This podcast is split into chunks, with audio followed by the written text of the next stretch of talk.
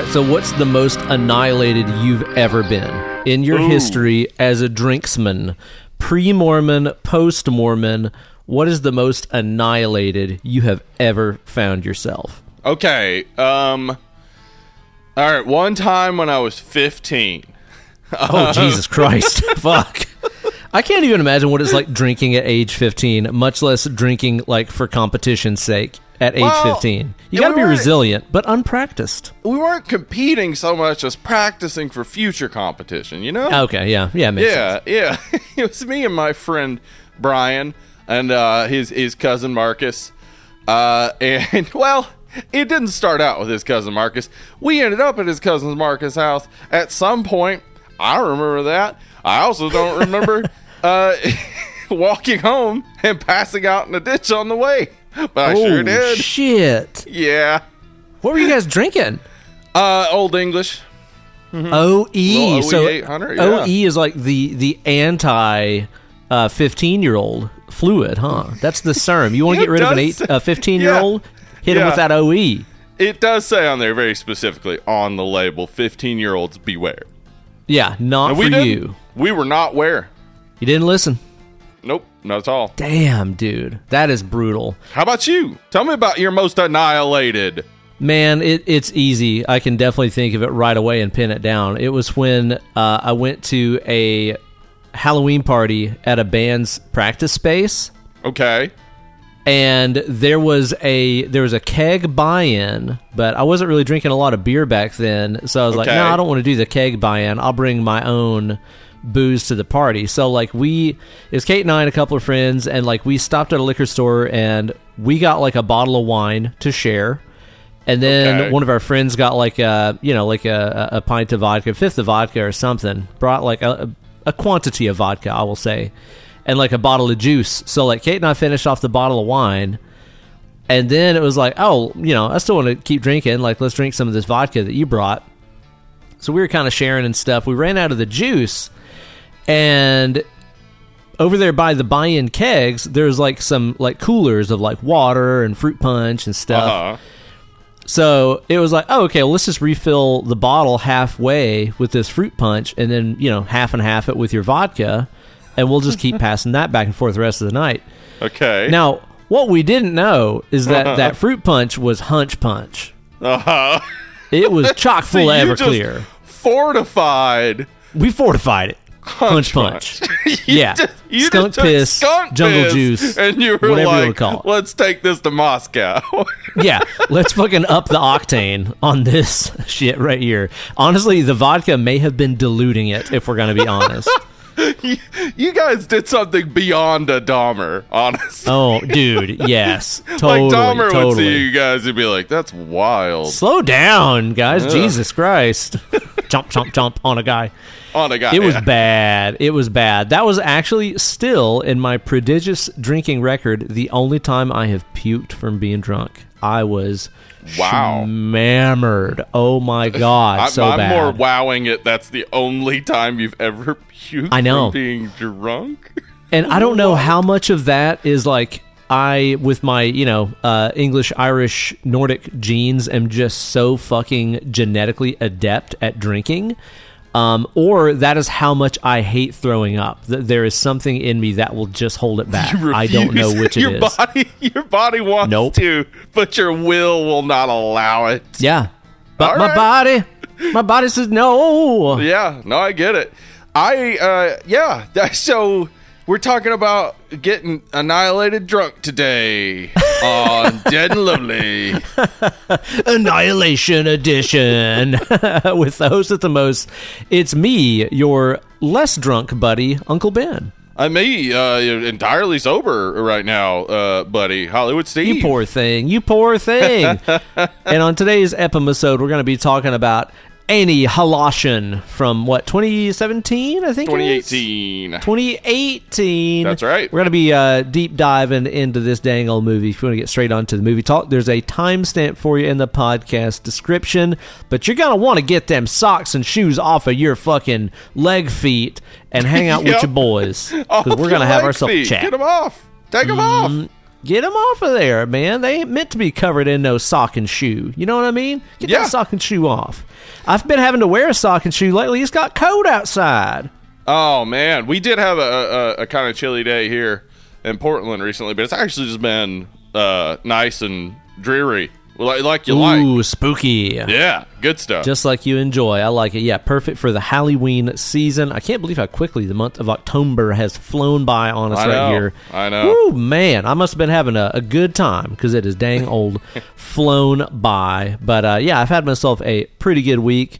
Still, I've had time to watch a thing or two that I'm Oh, going to tell you guys about after I pop open a Co Beer Code. What do you think about that?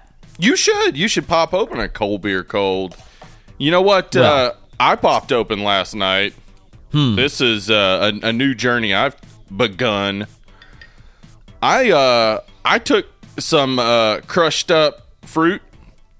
And I put a bunch of sugar in it. And I put some uh, yeast in there, and it just like you know farted and burped all over the place. It turned into alcohol, and I bottled Oh. it. And I you- drank did it. you brew that in it a was turlet? Really good. You make some dang old turlet wine. No, no, no. You sure? I, I didn't have enough to fill a toilet, so I didn't have enough to fill a toilet. What a sad sentence, you know, in so many contexts. There's a lot of a lot of context that applies to. no. Actually, I just uh, I've been um, I've been getting into making things uh, more and more, and I've uh, I've always been afraid of uh, dealing with yeast, so I've been forcing myself to to bake bread, and uh, I'm, I'm learning how to ferment things, and so I made a very basic uh, home brew wine, uh, home fermented wine, and uh, it it was really good. Like, uh, Look at you, man. You got to be having to change that name to Yeast Beast Steve over here. Yeast Beast does not sound great. I don't. The host with the most, the beast with the yeast. the beast See, it with works. the yeast is better. That's cool. Sounds kind of Yeah. neat. yeah, the Yeast Beast sounds like a horrendous 1950s B sci-fi horror movie that would have given me nightmares. Yeah, somehow yeah. yeast is like growing out of your skin or something. Like, Oh. oh fuck! Oh, Oh yeah. no! Did it turn out good, or was it like uh, No, like was uh, you know prison hooch? No, it was really it was really good. They got, Hmm. of course, of course, I did it correctly. I don't go, I don't go into anything Ain't a hobby. hog. I got I got a whole hog it because I got an average size hog, so the whole thing does the job. So Sometimes I'll go and piglet in on something, just being like, eh, Just a little big hog. little, little Eh, I'll piglet it. You know, it's like, am I interested in it? Kinda. I'll just piglet it. I'm not going whole hog. No, I've been watching. crazy I've been watching uh, videos for for weeks leading up to just getting the idea. Uh, a, a, a great YouTube channel, Citystead uh, Brews or Citystead Brewing, or I think uh, Brian and Derica. They're awesome. They they have a lot of really basic videos. So I just followed one of their really basic recipes and very much enjoyed it. So. I'm already in the process of making more because it's awesome. it's a real you, uh, fun thing. Maybe make you a mead. I've heard that that's one thing you can do at Yes. home that's pretty easy, traditional. Yeah. Yeah, it is. It is. It's, uh, you know, you, you, got uh, a, a little bit more of an expense there because honey is a little bit more expensive. But yes, I, I do plan to to make some mead, some ciders, etc. I I'm very excited about it. It's very fun. What happened was I started playing this game on on on the Xbox called Medieval Dynasty, and it changed it, it, it changed my whole perspective on shit. Like all you all you do is is you, is you farm and you and you build stuff, and you can build a you can build a little tavern and you can make wine. And I was like, holy shit. You can just do that. You can do that. That's a thing you can do. I want to do Ain't that. Ain't no way life can be that simple. Ain't no way. Yeah, yeah. No, I'm very glad uh, teenage Steve did not know about Ooh, how easy it is. Oof. You've been making some dang old fruit roll up wine, oh, damn. gushers Okay. wine, all kind of things. Gushers wine. Damn, that sounds. Using that that awful. available seasonal fruit like candy corn, you know? seasonal fruits. Candy corn wine. yeah. oh god, that makes my stomach turn just thinking about that. That's Oh, real fuck. gross. Yeah, I don't want that to happen. But yeah, yeah. So yeah, I've been, I've been, I've been fermenting. It's fun stuff. Well, myself, I like to leave it to the professionals. Only thing I brew up is sick fucking riffs. So I'm just gonna leave my beer drinking duties here to the fine folks at Southern Tier Brewing Oh, okay. Company, who have made me here a Warlock Imperial Oh, Pumpkin Stout. They do such a good job on that shit, man. It's so good. Yeah, I love it. Absolutely. I haven't been able to find my beloved cold brew nitro uh, pumpkin. I've not found that yet. I might. Hmm. I might have one in the back of the fridge from last year. I got to go digging around a little bit there, but I did find this Warlock over at Merchants of Beer a couple of Yeah. weeks ago, and I've been slowly making my way through a four pack of them. And goddamn, do they ever do a good job, man! And it's like a little different every year. That's kind of the Yeah. fun thing about it, I guess, is that they are a little different every year. And this year, that Warlock is mighty damn fine. I feel like it's a little sweeter, a little less dark, but it still has so much of those those nice clovey. Uh, baking spice kind of things, a little bit of that graham cracker kind of taste on the Oh yeah, finish. nice. Man, they do a good job over there at Southern Tier. Good boys, I say. Good boys. They sure do. They sure do. I wish I could get you a uh, the Schilling here in Portland does a chider uh, in Oh. the fall, and it is it's a chai tea cider that is just Oh, delicious. shit, that sounds so good, If you're listening right now and you're going to be at the the meetup, we'll definitely get you some chider because it's awesome. Booyah. Damn, that sounds great, man. That sounds great.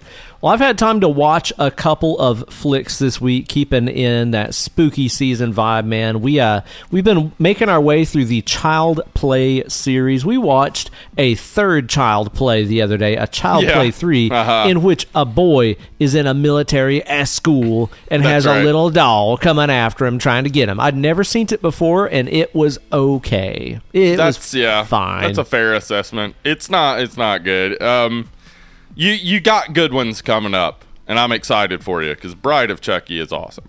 Yeah, like I want to watch those. I've not watched Bride. I've not watched Seed. I know Yeah, that that's when they kind of just get real silly with it, and Yeah, uh, you got Mhm. Jennifer Tilly and so on in Uh-huh, there. So yeah, um, I'm definitely looking forward to watching those. Hopefully, we'll be able to get to those within the next week or two. Yeah, yeah, have it a was lot of fun it was okay, man. Like it, it didn't really have as much charm and sense of danger to it, considering that in this one, you know, the boy is like a teenager. Uh, and not like a helpless kid, you know. That's where the suspense in that series come from. Comes from is like, yeah, Yeah. It's, it is a doll that you know an adult could just punt across a parking lot, but Right. to a little kid who might not understand what's going on, it's way more of a threat. So I don't know. I think that's one of those one of those horror villains that needs kids to be scary. You know? Yeah, yeah. Which is why I think you'll like the Bride and, and Son, and uh, yeah, because they're they're much more silly and whatnot, and and embrace what it is. You know, like Hell I think. yeah.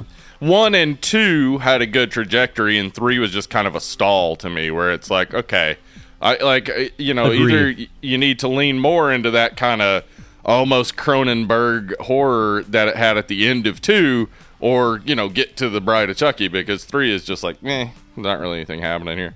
Right. Totally, man. Uh, we watched Scream. Still great, man. Oh, Goddamn. gosh, love it. Such a just Love infinitely watchable movie. You know, like that's that's one of those ones that is up there Mm-hmm. for me with you know the first Elm Street, the first Yeah. Hellraiser, Mhm. like a lot of those you know first of the franchise flicks that I've watched a million times and will Yeah. watch a million times more. Scream is one of those that never really gets old. Always a fucking good time, man. I love Yep. that flick.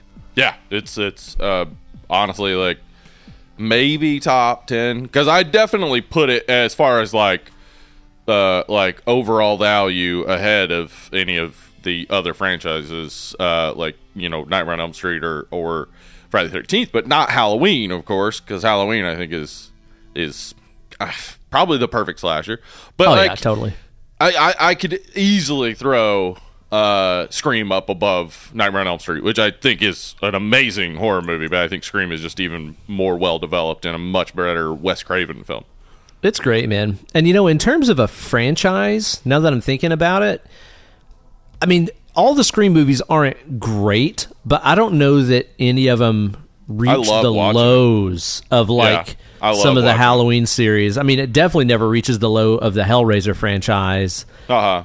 No, I'll even say there, there's you know most of the Scream movies are better than a lot of the Elm Street movies. Now that I Yeah, think about it, it's overall a solid franchise. it is. It's great. I, I'm a big fan.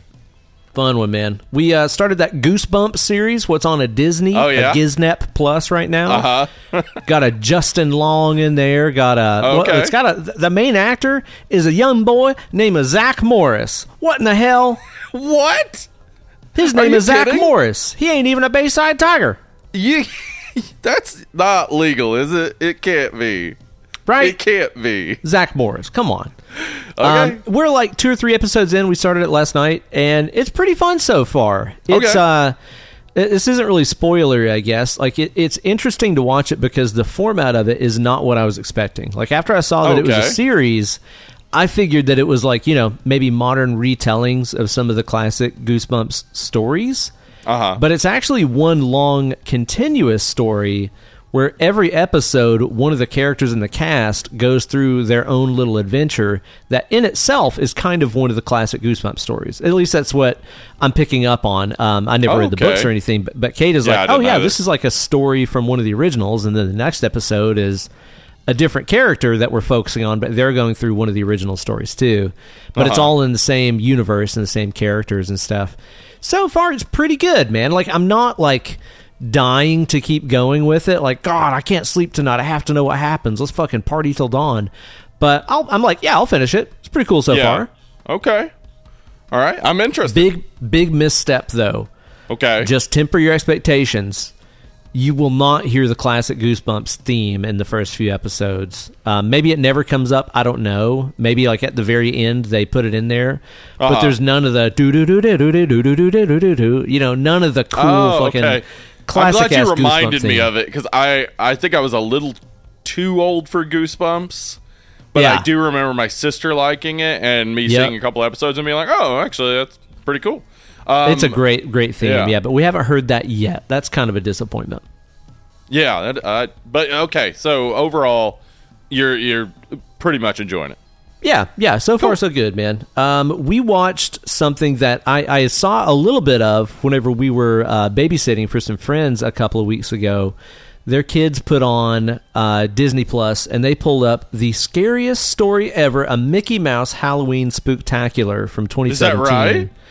It's like a little animated Disney Halloween thing. It's maybe I don't know, 30 or 40 minutes. Uh huh. And I sat down with the girls and watched some of it, and I was like, finding myself really getting into it Okay. because it had so many. I don't know, like thumbprints of like Ren and Stimpy and shit in it. Like the animation Oh. style and some of the humor, it never gets as like gross out as Ren and Stimpy does. But Huh. some of the the really over the top like facial expressions and animations and stuff, you'll see what I mean if you watch it. It is vaguely Ren and Stimpy ish, which I was not expecting from Disney, and it's also no. Covered in like classic Disney references if you're watching and stuff. But Okay, we sat down cool. and watched the entire thing the other day, and dude, it is it is a treasure. Like it is Okay. not it is not at all what you're expecting it to be. You know, like an animated kids Disney thing on streaming. It is really, really, really good. Like I enjoyed it and laughed out loud many times during it. Cool. You need to watch that. It was Yeah, really I'll check it good. out. Sounds fun. Uh, I haven't had time to watch anything other than those, but I know that I get uh, some good feedback from you guys whenever I offer up some musical recommendations. So I'm going to tell you guys about a album that I Oh, found the okay. other day in the gymnasio, worshiping at the Iron Church, getting my pythons in shape, taking them for a stroll, taking these pythons for a walk at the gym. Uh huh. I listened to a record by a band that actually was recently in Knoxville with Cannibal Corpse. Uh, Okay. But I didn't go to the show because that's the night I was watching Ernest Scared Stupid for the show. And I was like, well, I'd rather watch Ernest Scared Stupid than see Cannibal Corpse because that's how much I love Ernest Scared Stupid. Uh huh. So I'd never listened to this band before because I was always kind of put off by their name. I thought it sounded kind of juvenile and, and silly in a lot of ways, but the, Okay. the band Gorguts, G O R G U T S, it's a Canadian Okay. band. They've been around for a while, and I've just never really listened to them. I'm not much of a death metal guy, and then the name just kind of put me off. Right. But uh, a couple of friends of mine recently posted about how much they love their stuff and were big influences on them. And I'm like, well, I should check this out then. So the other day at the gym, I put on their 2013 album, Colored Sands. And Okay. it blew me the fuck away. Holy shit. I cannot believe I could have been listening to this record for the past 10 years. Dude, Oh. it is unbelievable. It's not just death metal. It really isn't. Like, it has more in common with stuff that was on, like, the Relapse record label in, like, the mid 2000s. Okay. It's mm-hmm. kind of raw. It's kind of progressive. Still has some like caveman raw brutality to it, but it also Okay. has this. I don't know, man. Like Lovecraftian backbone. Like I, I imagine hmm. elder gods in the pit whenever I listen to their stuff. Okay, that sounds cool.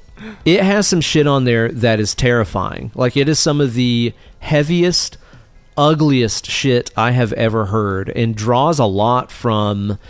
I think a lot of modern classical composition, which I, I, I came to learn later on that Luc Lemay, who's kind of the, the mastermind behind the band, the guitar player and singer, mm-hmm. is very much into composition and, and plays viola and studies classical Oh, music. okay. So a lot of it has this bizarre, like 20th, 21st century classical atonal approach to the themes and riffs, but it is also just so fucking savagely brutal. I can't believe it, man. There's a part in the track Forgotten Arrows that I, I think might be the scariest, heaviest thing I may have ever heard. It is just Okay. unfucking believable, man. Uh, so go and check out Colored Sands by Gorguts if you want something that is brutal, scary, raw, progressive. It it's pretty stunning, man. I'm absolutely addicted to that record right now. Hell yeah, I am interested Yeah, now. Very much. There we go. That's cool. That's been my entertainment list for the week, man. What about you? Uh, well, I've I've watched a lot of newer movies. I've been trying to, you know, just this October watch all this stuff that's coming out because we got a lot of horror movies that have come out in uh, September, October. So I watched The Meg Two. The Um, Meg 2 Shark Boogaloo. Okay, imagine if you know you know all the tension of underwater. Yeah. Imagine if like you kind of eliminated all that, but you still went through the lengths of like showing it all. Like it's not really tense, and like there's not. It's not like. I mean, people get crushed in the depths or whatever, but also Jason Statham just wills himself into being able to like withstand the depths. So he would, whatever. though. I mean, look at him. Well, that's true. That is true. I, you know what I do? I do apologize to Jason Statham and the Statham family. I know See, that's Jason the thing. Statham can do that. Yeah. Yeah, like if I was watching a movie and he got crushed by the uh, thousands of tons of water that are pressing pressing down on him in the Uh-huh. in the deep, and he died, I would be like, this is not believable whatsoever. Right. Not Yeah. believable. There's no truth in this art. I would say. Yeah. It. You're, but this is what the thing, though. This is where people forget that Jason Statham is an actor. He's playing a character, and Jason Oh. Statham himself had to have looked at the director and been like, "Mate, this guy's walking on my side of the street." True. So True. I don't know. Yeah. Yeah. know. Good point. Well- Good point. Noted. so the Meg, I didn't like the Meg. I didn't like the Meg two, but the Meg two uh, did like had promise. It just kept feeling like, oh, maybe it's gonna get good. It it didn't though. I I did not enjoy it. Um, watched VHS eighty five. oh, how is it? I've been hearing love and hate about it. Um, I don't know that either would uh, sum up my feelings. I enjoyed some of the segments. I didn't enjoy some of the segments, but I, I thought overall it was fine. I wouldn't put it. I wouldn't have put it above like nine. Was it ninety four that came out? Yeah. yeah. I liked that one. Or VHS 94 was the best, man. I like VHS two as well. I think it's better. Mm-hmm, too. But I think it's fine. Um, it's definitely worth a watch. I mean, the, each each time they put out these VHS anthologies, it's always like, well, you're getting to see like young filmmakers do their thing, so that's cool. Totally, yeah. And you can be like, oh, I saw them when they had their little debut with this, you know, short Right. in that VHS movie. That's always kind of Yeah, fun yeah. to see. Is Yeah. it like 80s style? Should I expect like slashers and Freddy Krueger and shit? Well, that's kind of the thing. Like, I think like, and maybe it's maybe I'm just getting into old man territory or something. Get But off it's my like- lawn! and I was four in 1985, but it really feels like no like thought was put into like oh this is 1985 it just feels like most of the segments were like they were already written and they were like oh this is um it's 1985 and they were like okay cool they didn't do anything about it What if it was 85 when this happened? Sick. Then it could be in the movie bro. that we're making. Tight. Yeah. And one of the segments I think is really good. I think it's a really good segment, but it would have fit better in like 92. It would it doesn't fit 1985. I, I won't Hmm. say what it is because I don't want to spoil it, but it is a good segment. Uh, so definitely Is it I mean, all like uh, fucking huge shoulder mount VHS recorder quality? Because it would have to be for 85. Um, yeah, it, it's supposed to be, but mostly, you know, obviously, it's it's just those filters. But the filters are getting better, uh, so it's not like the same recurring filter over and over. Uh, so it, it works okay. It looks fine. Um, they're definitely. I mean, you know how uh, you know uh, uh, the WNUF uh, Halloween special that uh, uh, Anna and I covered over on the Legacy Brutality recently. It's actually shot on VHS uh, and it looks like VHS, and that's like not a great thing, you know. so like, I do understand that they're going to always film it on digital and then make it look like VHS. That's fine. Okay. Well, I'll give it a watch, man. It's one of those things that I always enjoy those movies because I can just watch it in installments. I don't have to one shot the entire thing. Yeah, yeah, definitely, It- and it's on Shudder. It's well worth uh, the I think like hour twenty something that it is. So check it out. Um, on Paramount Plus, watched a movie called Significant Other with uh, uh, Maika Monroe from uh, It Follows and uh, several other things. Boy, Nice, it's- yeah. Uh, I, I didn't know about this one. This one was one that uh, Anna suggested to me because I was just trying to find something and uh, couldn't really think of anything newer to watch. Uh, and it's really good. It's very, very good. In fact, uh, uh, I don't want to reveal too much about it uh, because I, I think you, you got to see it. I don't want like it, it's. I very much enjoyed it. But that's all I'll say about it. What's it Check called it again? out. Significant Other. It's on right. Paramount Plus. Hmm. It's boy, just get into it because boy, it, it's good stuff. I very much Noted. enjoyed it. Yeah. Um.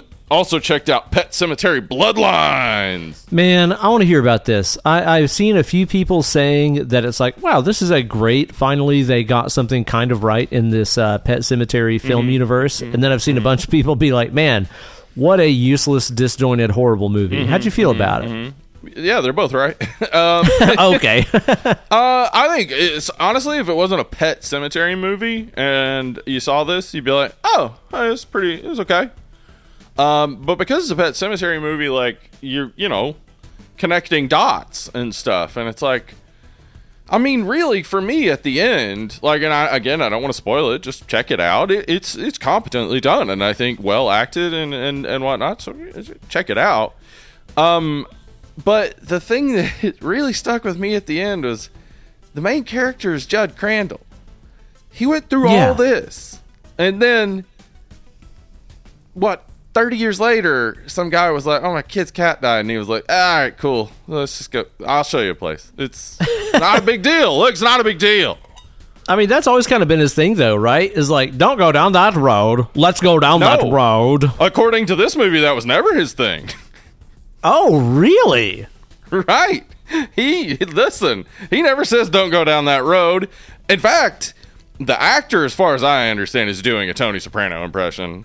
Uh, I, I at no point does he sound like he is uh, from where are they? Uh, fucking Maine? Yeah, Maine.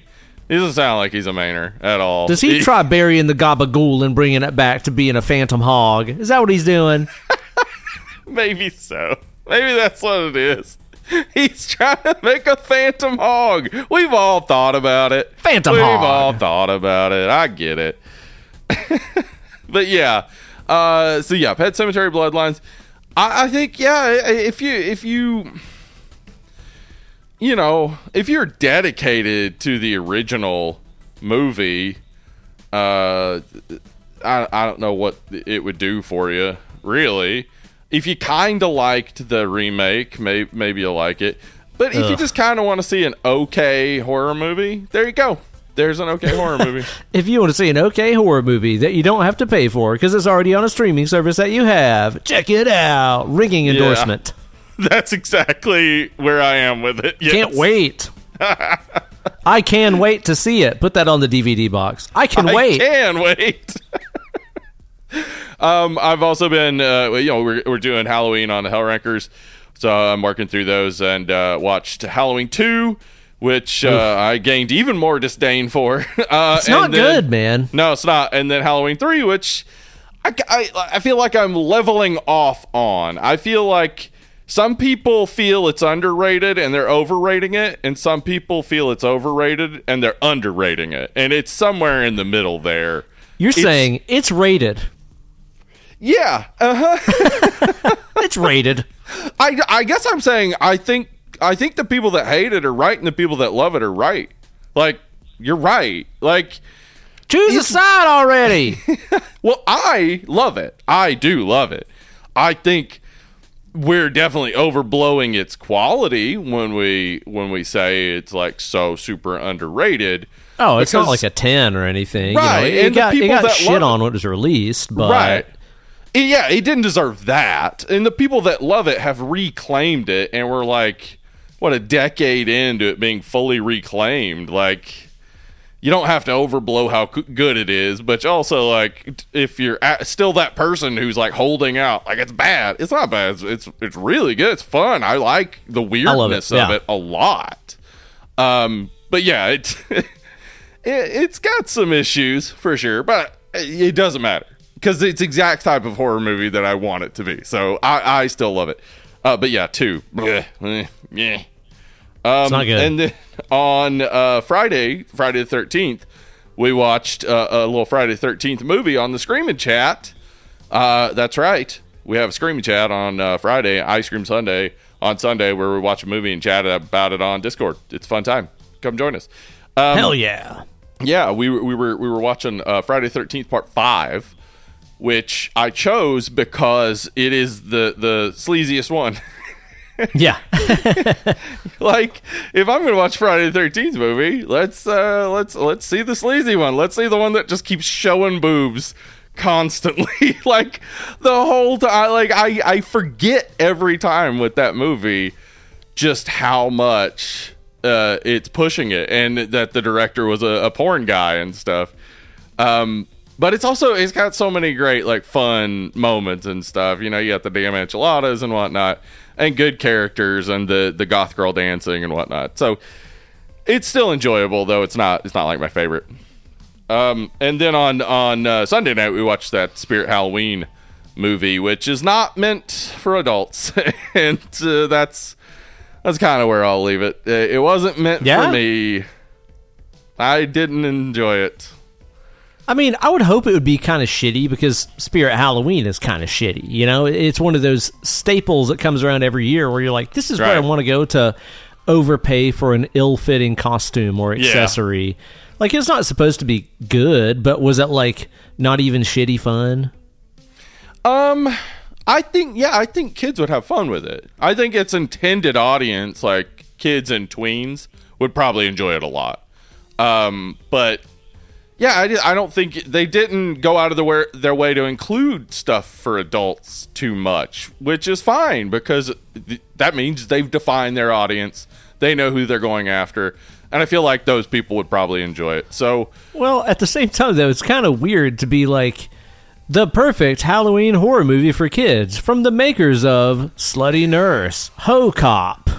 like, I mean, you know, Well, I mean, we did just okay. We did just talk about this on Legacy Brutality because we were talking about early animated representations of Halloween, and Betty Boop is one of the first. And Betty Boop was also the the first and, and only cartoon character, I believe, banned by the Hays Code. Like uh, she's Oh. she's she's uh, dressed in a skimpy outfit in 1933. It's always been associated, uh, and and uh, I don't know. I mean, I'm just saying, may, maybe maybe kids can handle seeing, uh, you know, Little Red Riding Hood with a short skirt. like it's fine. Crazy uh, Betty Boop trivia. Kate just asked me just randomly this week. I, Betty Boop is in the ether apparently. Uh-huh. Uh, I was not aware that Betty Boop was the first fully humanoid animated female character. that we Yeah, she used to be a dog. Had no idea. Yeah, I also Uh-huh. didn't know about the dog thing. Like, what the Yeah. fuck? Yeah, yeah. Betty Boop's interesting as hell. I like my my grandmother was a big Betty Boop fan growing up, so I was just associated with like, oh, that's old lady stuff. Uh, just like I did with Conway Twitty, and then was like, you know, when you listen to Conway Twitty and read the lyrics and stuff, you're like, oh, oh, this is not old lady stuff. no, it, that's just horny people countries. It's horny people stuff. Yeah. So, uh, just like uh, I don't know, getting know more about Betty Boop made me kind of realize some more stuff about my grandmother. Like, I think my grandmother's a, a little rebellious spirit herself. Well, what a bumper crop of watches and listens we have had. And I'll tell you what, we've also got ourselves a big ol' busting at the seams fall autumnal harvest of cues to A the F out of here in the preview palace. Yeah! Welcome to the preview palace. Whoa, damn, that's right, Got man. F the A out of them cues, man. We got to F the A out of him. Today's movie is a Patreon pick, as we do here on the show. Last movie of the month is always a Patreon pick that we draw from the Smoking Bowl from suggestions from our lovely and loyal Patreon supporters. Where can they give us their money?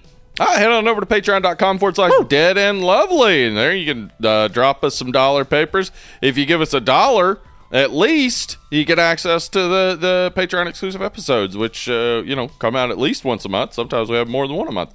Uh, and then yeah. if you become a patron on $5 level, you get to throw the movie in the smoking bowl. Then we draw for the smoking bowl like we did with this, and we drew Grayson Hester's na- uh, uh, title and name. Well, Yeah. so hey, there you go. Way to go, Grayson. Great choice. And Yeah, we got some absolutely. great questions from our Patreon community to go along with this episode, as well as our Facebook group. But of course, we are more loyal to the people giving us money. So we're going to answer their questions first before you freeloaders get to have your stuff maybe paid attention to. This is the truth. I do feel I do feel a responsibility to the people that give me money. yes. Freeloaders! Um. So I it might as well. Hey, Grayson Hester, since uh, he was the one who submitted it, he also uh, submitted a question, and it it, it it looks real fun. By which demon would you most like to be possessed? For instance, Oh. Uh, our good friend Paimon, or dear old Pazuzu, or another I've yet to name. Ooh. There are a lot of demons what I could let into my body parts, huh? And maybe have a good time Absolutely. or maybe have a bad time. I mean, I'm thinking about a Pazoos being up ends me. I, okay, here's the thing about Pazoos. He make Uh-huh. you barf a lot. I don't like that. Yeah, you're not a fan. He's so that's not for you. That's not for me. No. Hmm. What's a demon you're you're putting inside your Steve guts? Oh, this is real easy. I want that Night of the Demons demon. Night of the Demon Demon, huh? You want a fucking Uh-huh. party, do you? I like a Night of the Demons demon who can party, stick a lipstick in a nipple, do a dance, etc. yeah. Listen to um uh is it Bauhaus they're jamming in there? Uh huh. They're jamming out some Bauhaus in there, so that's fun. Honestly, that sounds pretty good. Yeah. Can't lie. I think for myself, you know what? I think if a demon is going to put me on as a skin suit, I want to at least be in my element. I want to be doing stuff that I'm not going to embarrass myself with. I might even impress a demon that maybe jumps into my body, start shredding on the guitar while wearing some tight pants with uh, teased up hair and so forth. Maybe that thing gets in me. Is like, oh wow, I don't even have to work hard. This guy can already shred. Uh, whenever I get possessed by maybe like a Black Roses demon, whatever Oh that thing yeah. is called. Uh huh. Yeah, the Black Roses demon, which of course makes you real good at playing metal. I like it. I think I could do do, it. I could probably Great. be fine with that. Like that could probably happen, and most people wouldn't notice. That's true. They'd be like, "Hey Ben, what nice horns? Is that is that a new thing?" Here's the thing, though. What if that thing takes me over, and it's kind of like a noob? Like it's kind of like just really husking on the guitar. Like Ooh. I'm inside conscious and hearing how like out of tune its Oh, bends are, and it's like shitty vibrato. too. They would make you just like have to experience that. That'd be hellish. yeah, yeah, that'd be a hellish possession for me. So as long as that demon's got some pretty good vibrato and stuff, I should be all right. Or just Yeah. let me do it. You know, like I'd be in there Yeah, being there like knock, knocking on the door, being like, "Hey, listen, just let let me do this part, okay?" See, you're such a control freak. You end up possessing the demon. That's what happens, right? I'm like, listen, you're embarrassing yourself here. Just yeah, just let me do it. yeah, love it. I, I got this. I got this. That's awesome, honestly. okay, so we got two people kind of ask a variation of this question. We got Rob Sanzone over on the Patreon and, and Eric Cushway over on the uh, Facebook asking basically if you could teleport into any horrorverse as a character to fully experience that world, which horrorverse and which character would it be? Oh fuck. Well, okay. Now we got to remember there are horror movies where not a lot of people die. There's certainly horror movies that are just like horror comedies and everybody's kind of having fun and maybe, you know, uh, a bad person dies. So maybe there's somewhere you could fit in without ending up horribly disfigured or whatever, right? Maybe, yeah, okay. That that can be not so bad. Right. So, like, I mean, the Burbs. Mel, eh, eh, maybe not the Burbs, because like you do still have to deal with all those people being your neighbors. yeah, Yeah. That yeah. does suck. but it, again, you're safe though. You're kind of safe at the end. Well, for a little while until they turn on you, I guess. Ooh, Yeah, yeah, maybe not too. the Burbs. Yeah, Maybe not that. Hmm. Maybe just get it over with real quick. Be Kevin Bacon in Friday the Thirteenth. Yeah, you don't get arrowed. It's like, Yeah. "Ah, it's been a nice ride. Get a little See you guys later. Get arrowed. Arrowed. I think I could fit in pretty good in a dang old um, uh, only lovers left alive universe. I think I could hang out Oh. there if I could just be uh, pale, dark haired, and Uh-huh. with a eternity to mash out sick riffs. Yeah. Uh, I would be stoked as fuck about that. I would Wow. be truly again in my element. I'd be like, so I have nothing but free time to stay up late and write riffs. okay, I can deal with this. I'd love that. Uh, it kind of feels like you you'd fit in the Queen of the Damned universe as well.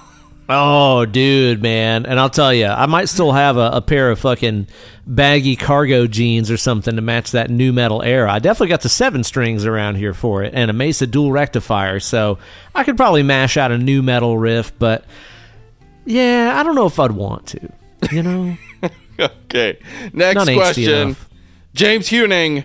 How exactly is it that you decided to name the podcast after a Tom Waits song? Oh yeah, so a lot of people don't know this. Um, I think a lot of people know that the the show is a it's like a spider's web for uh, necrophiliacs because they're looking Yeah. for a great necrophiliac podcast. Yeah, yeah, then they stay for the humor and the hunky banter, of Right? course. yeah, yeah. Dead and Lovely is of course a reference to the to the Tom Waits song of the same Mm-hmm. title, which my wife picked out uh, years ago. Like Good we choice. were waffling back we were, and forth between really a lot of different things. anything. Yeah. Yeah. I remember we were thinking about maybe like Morningside, which is the Mm-hmm. It's the, the the funeral home in Phantasm, but we are like, Mm-hmm. well, we don't necessarily love Phantasm, but it's kind of Yeah, a good name right. or whatever, and nobody else was using it. But uh, yeah, Kate suggested Dead and Lovely.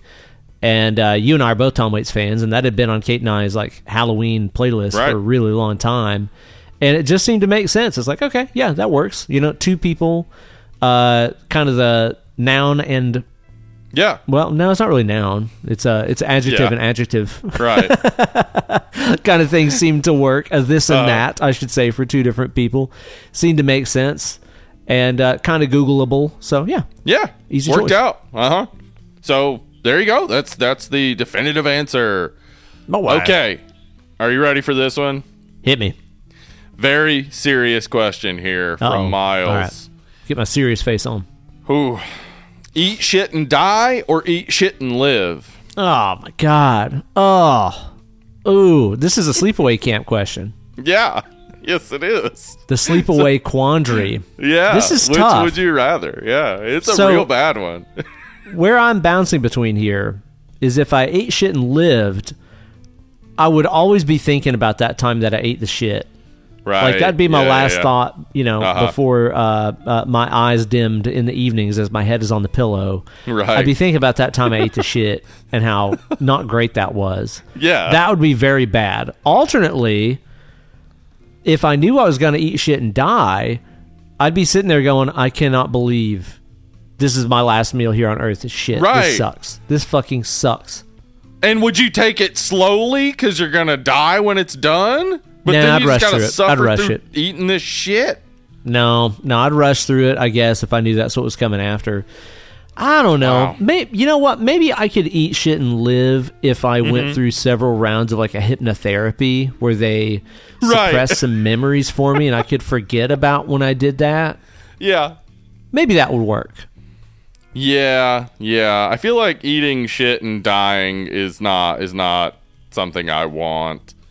Yeah, so I'd just eat shit and live, and probably Okay. I'd probably forget about it just over time. I think, but it would it would come back up every once in a while. I feel Oof. like just like oh right, there was that one time when I had to eat shit for some reason.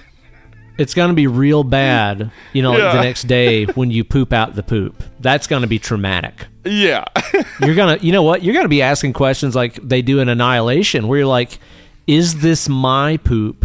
right. Or is it your poop? Did I poop your poop?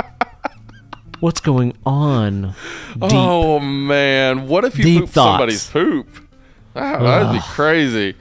Uh, okay, so Jason Codera asked, "What terrible horror movie would you like to see get the remake reboot treatment?" I don't know. Hmm. Like when I think of a terrible horror movie, it's like, well, I don't, I don't know that it matters if it gets a reboot, but like, kind of just like a movie where it's like, I wish it was better. Would be something like, um, you know, uh, fucking what's the Sam Neill, Laurence Fishburne in space? Oh, Event Horizon. Event Horizon. Yes, like I Dude, love that's the concepts that- and visuals Yes. of that, but Totally.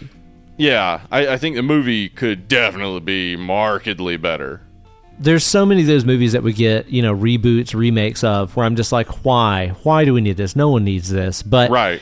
if an Event Horizon remake got announced, I would legit be like, okay, all Okay, right, yeah, then. yeah, I'm I'm on board. Let's see if we can do this Uh-huh. right because I'm with you. The subject matter and shit is so fucking cool in that, and there's so little great sci-fi horror out there that if somebody wanted to take another swing at it, I would be totally okay with that. So yeah, Yeah, I'm with you on that. Um, I would love to see a Death Spa remake. Okay, yeah. taking Yeah. advantage of like modern exercise stuff like it's Uh-huh. like a, a, crossfit or um what's that what's that shit called orange theory whatever it's called Oh, right. Yes. Uh-huh. just workout cult stuff i would be okay cults, with yeah. that That's great. Yes, a That workout pretty cult, fun. and that's like it's not the spa that's killing you. It's the cult has like enchanted the spa or whatever, and like, you Yeah. gotta like find the cult down in the basement and kill them Totally. with like a barbell or something. yeah man i'd be down great. with that i would also be down with like them doing a a resident evil movie that was really good like one that is just the story of the first game or two Right. just fucking do it right those movies Yeah. are not good man god they keep I- I making mean, them They're fun, some of them. We've watched a few of them on the Screaming Chat. They're not good. I'm not saying they're good, but they're fun. Some of them have some really fun things going on. But yeah, you're But right. the games are good. legit scary, man. I That's know, the thing is like, you know, especially one and two are legit scary, and the movies Uh-huh. have never even gotten close to that shit. Yeah, they haven't really tried. They're just trying to like tell the story of the game, really Yeah. eliminating a lot of the the scariness. Yeah. Um, okay, so Zach Wiseman has separate questions for us. So I'm gonna give you yours first. Are you ready for this? I don't know. I think I think you might not be because this one's this one's gonna catch you off guard. Which horror villain would you likely lose to in a guitar battle? Who's taking me out? Uh, I Yeah. think that's honestly pretty easy. Uh, Although it's not necessarily a an oral film. Uh huh. Goddamn Jack Butler from Crossroads, man. I mean, it- it's fucking it's Steve Vai as the devil's own guitar player. Of course he's taking me out. There's no way I'm taking on Jack Butler. Okay. Now listen, that's a perfect answer. Uh, No and the question for me: Which horror movie character are you most likely to beat in a wrestling match?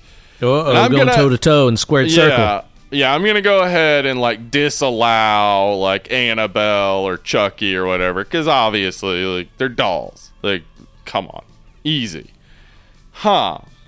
I mean, if Freddy's got the glove, I'm you know I'm losing that. But Hmm. Freddy without the glove is just a wiry little dude. Like I'm feeling like if it's we're not doing a hardcore match, right? It's just like straight up regular old match. Me versus Freddy. I could take him. I could I take mean, him he's got the gags and stuff, but at the same time, I think you go toe to toe with some burnt ass guy and you go, could I beat up a child molester and murderer? You might be able to do it. You might be able to reach down and be like, I could destroy you. Sure. yeah, especially with the Maybe. the burn scars all over the body. Probably not helping at all. Punch him in the burns. punch him in the burns. That's what I say. It's w- well deserved, honestly. So yeah. All right. So over on Facebook, we got all sorts of great questions from all sorts of interesting folks, including our guy, Canadian boy Ryan. Has there ever been a movie you wanted to talk about, but for whatever reason you know it wouldn't make for a good app? Man, that's a good question because there have been so many, especially Mm-hmm. um, horror comedies. We've always been very wary of on the show, Yeah, where you're like, yeah. well, "What are we gonna do? Just retell the jokes and laugh about it Right, ourselves?" yeah. But we've had a lot of uh, horror comedy episodes that we've done that have been really good and have been a very good they have. chat about. So I might be wrong about about all those. I mean, the only things that I am still like, you know, putting off that I don't really want to do are just movies that I do not want to fucking watch. Stuff that is just, Right. you know, uh, inherently grotesque shit like, Right. um, uh, fuck, what's the movie I'm trying Serbian to think? film. Uh, yeah, Serbian film, stuff Yeah. like that. I'm just like, I just don't want to do that Sure. personally. Like, it's not interesting to me to do that kind of movie. But I've been wrong many times about stuff that I think will make a good chat. Is there anything that stands out for you? I think y- like every time I have gone in to a movie thinking, "Oh, we're not going to have much to talk about with this or this isn't going to be interesting." I'm always proven wrong. Right. So I just yeah, no, at this point like I'm kind of excited no matter what it is. Doesn't matter what it is, it's going to be interesting. Like, you know, uh, if it's not interesting, it's my fault. We're both looking at this film trying to find something interesting. If we don't find anything interesting, that's on us. like I I think I think yeah, we'll we'll do anything as long as we're up for it. And I think yeah, you're right. Like there are movies that are just gross. Like I don't want to I don't want to have to deal with them. Yeah. Um but I, I you know I would if if that if it comes down to it. I I you know would talk about anything really. I mean when uh, Anna and I watched uh, Human Centipede and uh, Human Centipede 2 I was like wow like I, I think these would make really good episodes. So like Nice. yeah stuff that's gross might not really even be off the table. I think everything's kind of on the table for us. Um what's your least favorite horror subgenre Uh, you know what? That's just a good follow up. Yeah, anything Yeah. like torture porn, just Yeah, like exactly, yeah. deliberately shocking, exploitive, gross. Like I don't, I don't find any of that stuff scary. Whenever I watch a scary movie, I want something to get in my nervous system and give me that fight or Right. flight, not just Gross turn my out. stomach. Yeah. exactly. That's that's not scary to me. That's just gross out stuff. Uh, Yeah. that I'm not really interested in. Yeah. Um, especially if it's like in regards to like sexual assault and shit. Like that's just oh gosh again yeah. that that's not rough that's not scary. That's rough, and that's making entertainment out of real life people's trauma. Right. Like I, I can Yeah. watch kids get murdered by a dream demon because that's never Right, happened before. that's not a thing that happens. Yeah, yeah. yeah. Th- This is uh, from uh, Aaron Don Gilmer asking this, uh, and yeah, I would say exactly what you said. Torture porn stuff. I'm, Hmm. Yeah. I'm just not. I'm just not into. But uh, what's our most favorite? I mean, for me, Oh. like, uh, boy, you know, uh, any any cosmic horror type thing. I yeah, like, dude, love it. I like parasite stuff because it grosses me out so much. Like that's something where it's like it grosses me out, but that that like I follow that because I'm grossed out because it scares me. I'm not grossed out just because it's gross. Like parasites are real; they happen, Yeah. and like, it, ugh, gosh, it's just so scary that idea of something just leeching off of you and you don't even know it's there or you do know it's there. If you know it's there it's real bad right? Yeah, yeah totally. yeah. So that that type of stuff sporer uh and obviously we we both uh, clearly are huge on 80 slashers and giallo Yep. like Totally, man. great, yeah. Yes, I, I love that shit. I love 80 slashers because typically the stories are, are so simple that I can just turn Yeah. my brain off and be kind of entertained that and not fun be, yeah you know, reading tons into subtext and emotional dialogue. Right. Although I love that shit too. I mean, I love A24 Yeah, sure. core horror stuff, but sometimes I just want to be entertained and see cool special effects and creative kills. Right. So I'm definitely a sucker for yeah, 80s slashers. Sci-fi horror is so cool. There's just so little of it, you know. But when it's done right, fuck, I love it so there's much. i mean man. yeah there's technically a lot of it it's just a it's a lot of it's just not good it's low quality or not even really trying hard because it's you know uh if you look around alien aliens time there's so many like attempts to knock off that success or terminator same thing so many Yeah. attempts to knock off that success uh, that it's like, yeah, there are a ton of sci-fi horror movies. They're just not good. they kind of suck. But there, there are a lot of really good ones. We of course talked about them here on the show. Uh, if you could do a crossover between any movie universes, which do you think would be the most interesting? So you know we've seen this, of course, with like Freddy versus Jason or mm-hmm. Alien versus Predator. And I think I've even talked about this before just as an interesting idea, but for me, Steven Kostanski directed the best Leprechaun movie. Leprechaun goes to space. Psycho Goreman's from space.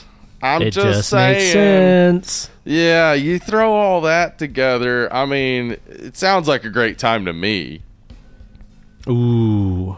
I would be on board with that. I am not into hunky little boys. or am I? Hunky little boys. Oh no. It could work. It could work. I like how that sounds. Yeah. All right, I got one for you. Ready for this? okay, let's hear it. I would love to see a crossover between the Fast and the Furious Uh huh. and one of my all-time favorite pieces of shit, The Wraith. Yeah. Okay.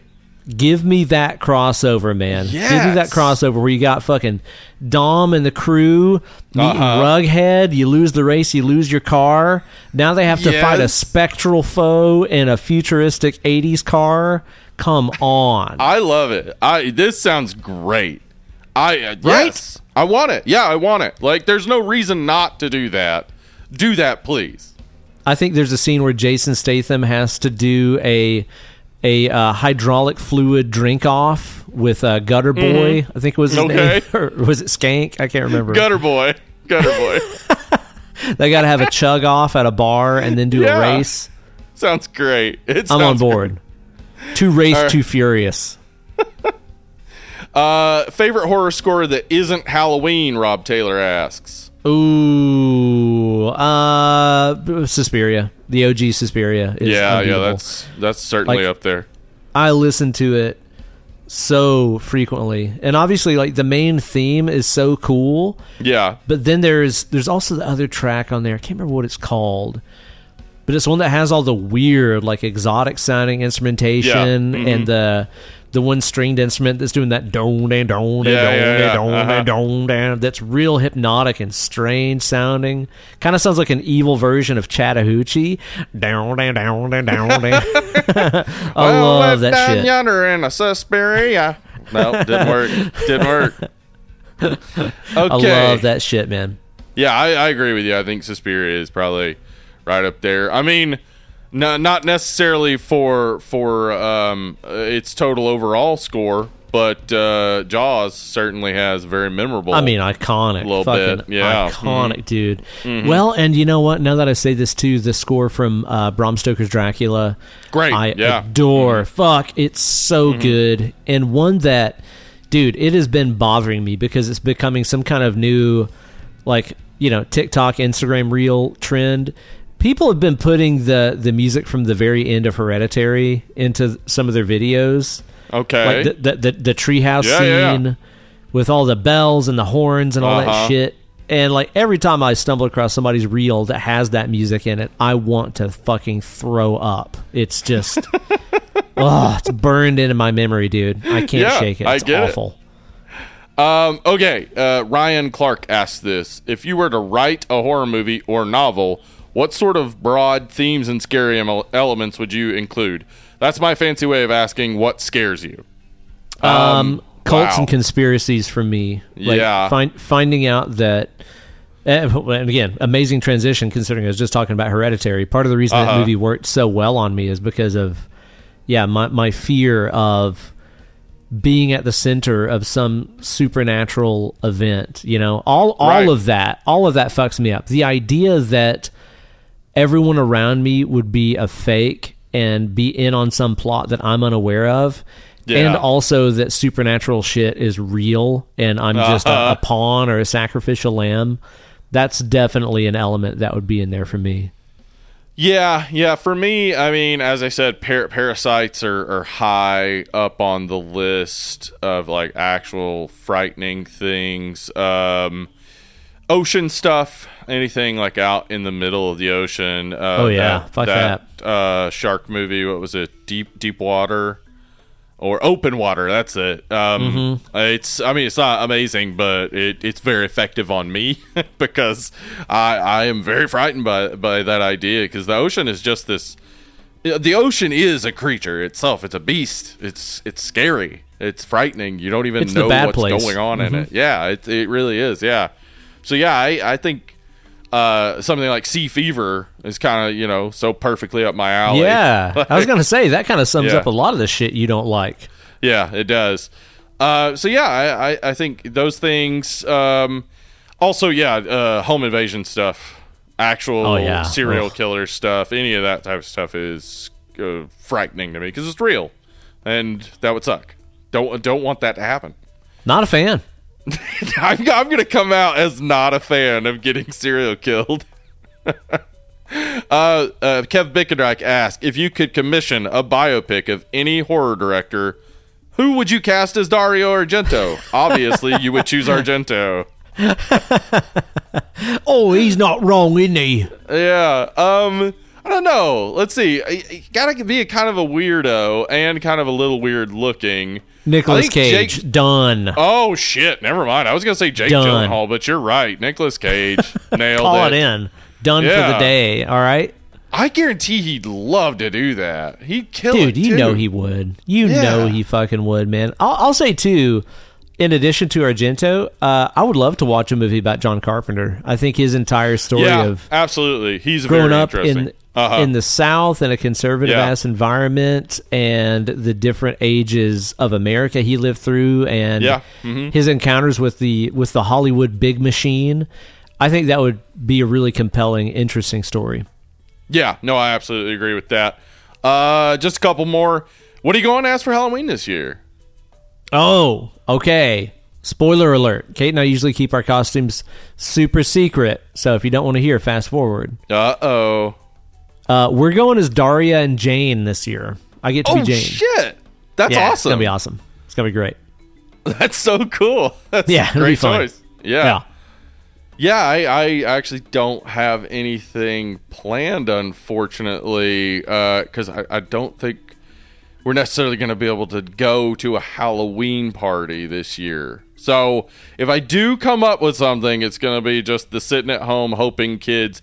Kids never knock on the door anymore for trick or treat, but we're to still get candy and still hopefully get to hand out some candy. So if, Well, if Steve, all you got to do is go to your local trunk or treat at your nearest church. Why don't you just do that? Isn't your church doing one?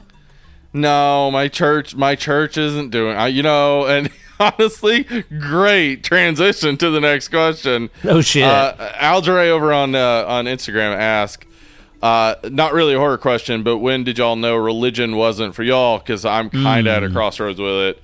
I live in Texas, and as soon as I question it, people want to burn you at the stake. yeah. oh, no. well. Uh, uh, fir- first of all, shout out to you. Um, I, Yeah. I feel for you. That is a Yep. That is a, rough time to go through, especially in an environment that's not really open to those ideas. Uh, I'm sure if Yeah. you've listened to the show, you know, based on our outrageous accents, we both Uh-huh. grew up in the in the southeast as well in Tennessee, where yeah, you're definitely ostracized if you're not a Christian. Like if you don't go to church, especially during the time and location that we grew up, Yeah. you are absolutely an outcast. Like the Yeah, church is mean, kind of your center for. I mean, obviously, you know, uh, religious and spiritual affairs, but it's also a social center for a lot of people, Right. especially me being homeschooled like I was. Like, that was one of the only places I got to go to that wasn't my house. So it is definitely a tough thing to be asking yourself those questions in an environment that is not very open to it. So, uh, shout out to you. Uh, we've both been there. Yeah, and I uh, I didn't grow up religious, but I yeah I did I did suffer for not growing up religious somewhat in the sense that I had to hang out with those darn evil metal kids. Uh, Oh, which, no. you know that's not really suffering at all, obviously, and ends up ended up great for me. Um, but uh, you know, not in the late '80s to to mid '90s, uh, East Tennessee uh, for an adult, that you know that was the obvious road to the you know just nowheresville. I was How many people made fun of you because you couldn't sing along to Jesus Freak by DC Talk or Flood by Jars of Clay? How many people I- made fun okay. of you? I didn't know either of those songs, but I do know who those bands are. but yeah, yeah, no. So, uh, it yeah, it, it does suck. Yeah, you uh, in those communities, you just you do kind of get ostracized. But luckily, the thing about all those communities is that there's a whole sub community of people who are Oh, yeah. ostracized with you, and Oh, yeah, they're yeah, often you're not alone. some of the absolute best people you'll ever meet. Oh, so, oh, totally, absolutely. So you know, yeah. try try to find some local events and stuff, things that maybe you can do where you can meet other people who just really don't care about Jesus. I would say for myself, who grew up very, very, very indoctrinated in the church, um, and especially going into my teen years, I think I started to take it more seriously. I mean, that's when you're kind of building your identity as a person. Yeah. And I think I attached to a lot of the uh, a, a lot of the Christian culture. You know, the evangelical kind of culture growing up around right. that time. Yeah. And I think a big turning point for me is when uh, one of the only family members I've ever had that I was very close to. Like I've always been pretty distant from a lot of my family, but I had this one. Um, she was actually a second cousin, but she was like the only like grandmother I I had that I was like blood related to. She was a lot older than uh, than like my mom and stuff. So she was like a surrogate grandmother for me.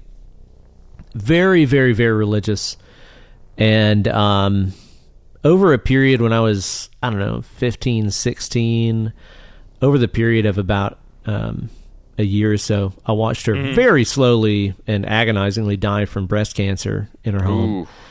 And it was it was cancer that you know, she she knew she had symptoms, she knew she had problems, but her pastor told her she was healed. The congregation Oh, had prayed shit. for her. You're healed. Uh. You're fine. Go home. You don't need a doctor. You have the Lord on your side. And then she fucking Uh-huh. died uh, because, well, of course, she didn't get any treatment or do anything for it um, other than um, prayer and assurance from her minister. I think that that put a significant dent in my faith. Yeah. And I then-.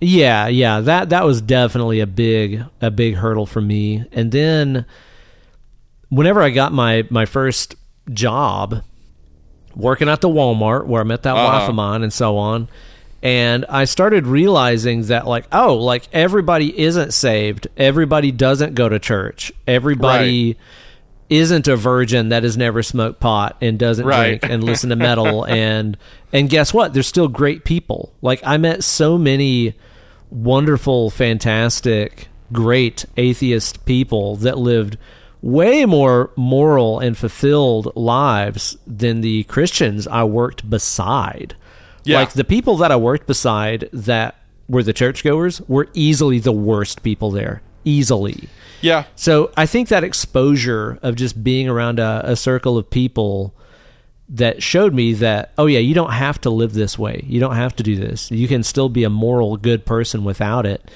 I think that's definitely something that um, pushed me over the edge and made me think outside of of my own you know circle I had been surrounded with. I can relate a lot to a, a podcast series. I talked about it on the show, I think, several years ago whenever it came out. But um, if you guys know Good Mythical Morning on YouTube Uh-huh. and you guys know Rhett and Link, and I assure you, even if what I just said makes no sense to you and you're like, I don't know those guys, trust me, you do because like those Yeah, guys invented the internet. Like, Yeah. whether you know it or not, you have seen those guys. Rhett and Link have done so many of the things that you have seen from the internet. Mm-hmm. And they're two dudes that are they're a bit older than us. I, I'd say they're probably I don't know. Would you say six, seven years older than us? Yeah, somewhere around there. Yeah. Uh, and grew up in I believe the the Carolinas, right? Yeah, Maybe North Kentucky. Carolina. Mhm. Yeah, North Carolina. Mm-hmm. In a very similar time to us, a very similar culture. They have a podcast called Ear Biscuits.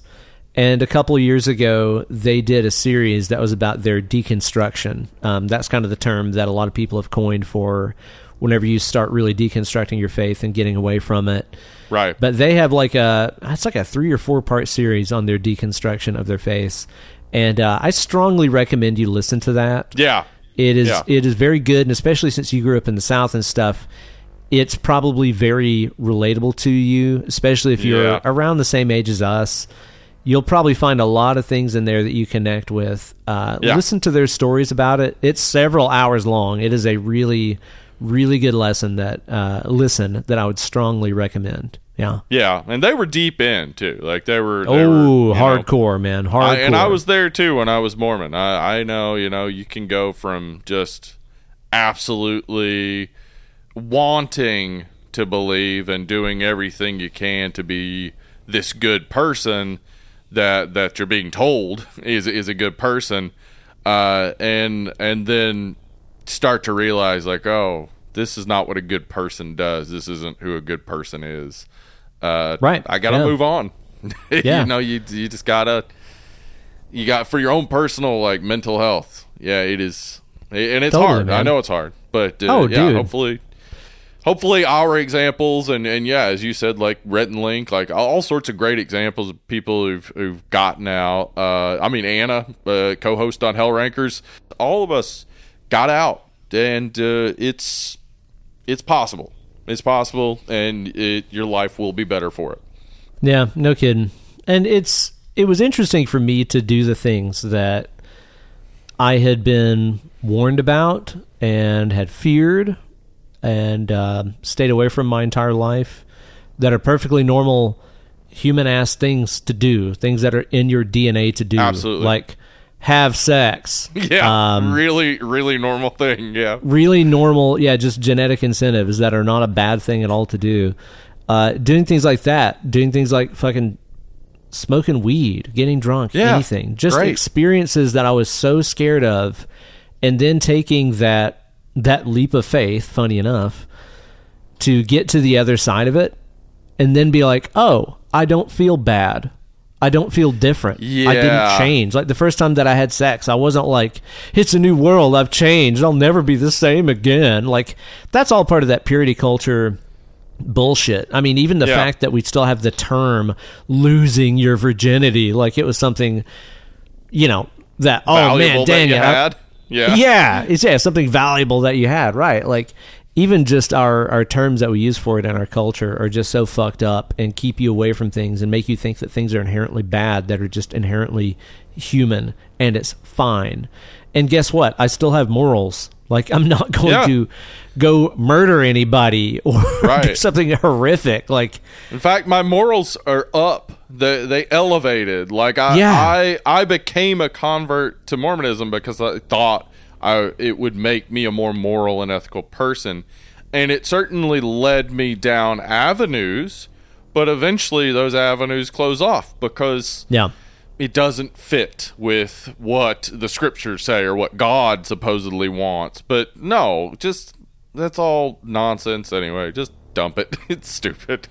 No kid, no kid. And and you know, I'll say too, another thing that was also critical in my in my own deconstruction was just learning learning more about the history of the church, learning more about the history of the translation of the Bible, and the Sure, many ways it has been used just to uh, enslave people, empower people on top of the totem pole, Right. change the laws to whatever Right. those who are in charge want it to be. Um, Still happening. translating, mistranslating, still happening. It's just fucking people control, man. Like, Yeah. do a little bit of reading about the history of the translations of the Bible, and you'll you'll come to understand that, like, no, the, it is not the original holy word that was handed down from the clouds. It, there's fucking nothing left, dude. Yeah. I think this is a great transition, you know, speaking of gigantic uh, change and how unwanted but hard change can make you come out the other side a different and maybe better person. Uh, we're talking about annihilation today. Hey, annihilation! Look at that. Area X gonna give it to you. Uh. That is Yeah. like my biggest problem with this movie. Whenever it transitions to Area X, the Yeah, fact that that wasn't in the DMX. soundtrack. Or the like Portman herself, who we know can rap. You've heard We the do. fucking Portman yeah. rap. Uh huh. She didn't give him some X. Come on. That would have been really funny. Yeah. It probably would have messed up the tone of the movie a little bit, but I don't think so. I think it, would have worked. been you it. know, I think it would have worked. Now, this movie come out in a 20 and 17, and I watched it for the first time.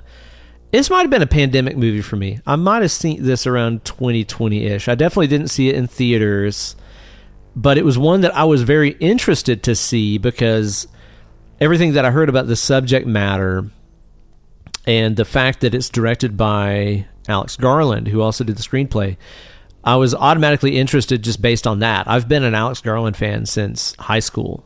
Um, I've read his a lot of his books, not all of them. He's, he's definitely got a few that I've missed, but man, especially The Beach, which was poorly adapted into a DiCaprio Right. movie. The book is is phenomenal, and he also wrote a book called The Tesseract, which is amazing, and I I don't think I've ever met anyone else who has read it, but it's really cool.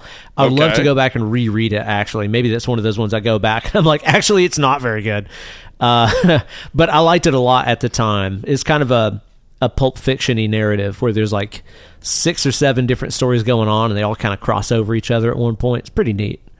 Oh, that's cool. Yeah, no, Yeah. I I didn't know that he had started out as a novelist until I started like looking into it. I uh, I guess my introduction would have been Dredd, which uh, he, did wrote. Dredd? Huh? Yeah. Well, like no, I guess my introduction would be 28 days later, which Okay, he wrote. yeah, yeah, yeah, yeah, yeah, yeah. Which is Uh, but- obviously incredible. Right, but he he wrote Dredd, but he is also Karl Urban said that Alex Garland directed him, and Karl Urban's the star of the movie, so he's essentially an uncredited co-director of that movie. So that movie's amazing. You've seen that, right? No, I haven't. Oh, okay, all right. Uh. Stop everything. Go watch Dredd. All right, we're back. How was it? Great, fantastic. Awesome. Uh, yeah. So I guess 28 days later uh, is the first thing I saw that he wrote, and then uh, uh, first thing I saw that he did any sort of directing on was Dredd, and then of course Ex Machina, which is great. So I was I was excited when this film came out, and uh, I think I saw it as, as soon as I possibly could because it, it hit streaming kind of quick. I remember, which is kind of it kind of undercut its its box office. Um, but I I loved this movie when I saw it. Very much enjoyed it. Uh, how did you feel about it? So the first time that I watched it, I think I was in like a weird mood, or maybe I was like a little buzzed and not paying as much attention as I should have. Maybe it just Right. wasn't what I was anticipating. But I remember the first time that I watched it being like, eh, it was okay. I just wasn't really in the mood for that. So I was really excited to watch it again whenever it got drawn out of the smoking bowl as as Grayson's pick. I was really stoked to give it another shot because I know it's one of those ones that didn't do great in the box office, but developed a really strong following. I know so Right. many people that just adore this movie. Uh, I was excited to watch it again with a um, um, a fresh frame of mind, knowing that I was getting into this slow burn, cerebral, Right. sci-fi horror kind of vibe. Um, I was stoked to watch it again this time for the show. Yeah, and um, yeah, I rewatching it. Boy, it, it it didn't just reinforce my original like enjoyment of it, but it really started making me think. Like the movie that I would compare it closest to is The Thing. John Carpenter's The Thing. which is a movie I I'm almost positive I gave a 10 here on the show cuz it is a 10. Because it is a Uh, 10, yeah. I can see the similarities, man. I mean, and again, Yeah. obviously, if you never listen to the show, we spoil the shit out of these movies, so Yeah, beware. uh-huh. We're going to spoil the shit out of this. Uh-huh. But yeah, the, the Uh, themes of the themes of loss of autonomy, the themes of Right. body doubles, uh, Right. of like hybrid amalgamation creatures loss from another trust world. in each other and stuff like that. Yeah, like Yeah, all that yeah. is there. And a lot of that is playing out, but like the force is much larger and actually far more inescapable and it's even more nihilistic uh somewhat. But also there's like a a, a deeply personal story going on throughout. So I'm watching it and connecting with all those things and liking all the same things I like in the thing. And I was just thinking the whole time, like, I don't even know, like, we're not at the scoring part yet, but like, I don't know how this isn't a 10. Like, to me, in like, from my viewing, the way I enjoy horror films, it, this movie knocks it out of the park. Like, I am just so into it. And I, I'm, I'm very happy to, to go into all the reasons why, because this movie has so much going on. Word. I definitely liked it and appreciated it more uh, the second time around than the first. I rewatched some of it again today too. I got up to a little bit past the the bear attack scene before we started recording today, so I got Uh-huh. to rewatch some of it with fresh eyes today as well. And it, it is a really, really fucking cool movie. There's things about it that I'm not completely over the moon for, but as usual with this show, sometimes just having a good chin wag and a talk about it can turn me around on things. Maybe so. Maybe, Maybe so. you can help me uh, recontextualize and re-understand some of the things going on in this movie because, at its basis, it is a pretty simple storyline. There has been some sort of crazy interstellar uh, contact here on Earth, where there has been a meteor that struck a a lighthouse in Florida, and a team of people goes in to figure out what the hell is going on inside of this weird contaminated field that they call the Shimmer. And uh, our main character, Natalie Portman, as Lena, her husband, who is in the military, has come in and out of this thing and has come home really changed, like a year later, and uh, is having a, a medical crisis. And Lena, as a biologist, thinks she might be able to do something to help save him. So she has a little bit of an obligation and a want to understand what's going on inside of the Shimmer. So her and a team of people going in there and trying to figure out what the fuck is going on. Yeah, yeah, that's basically it. But uh, I, I would say at its basis, it's a story about uh, a relationship that was kind of doomed.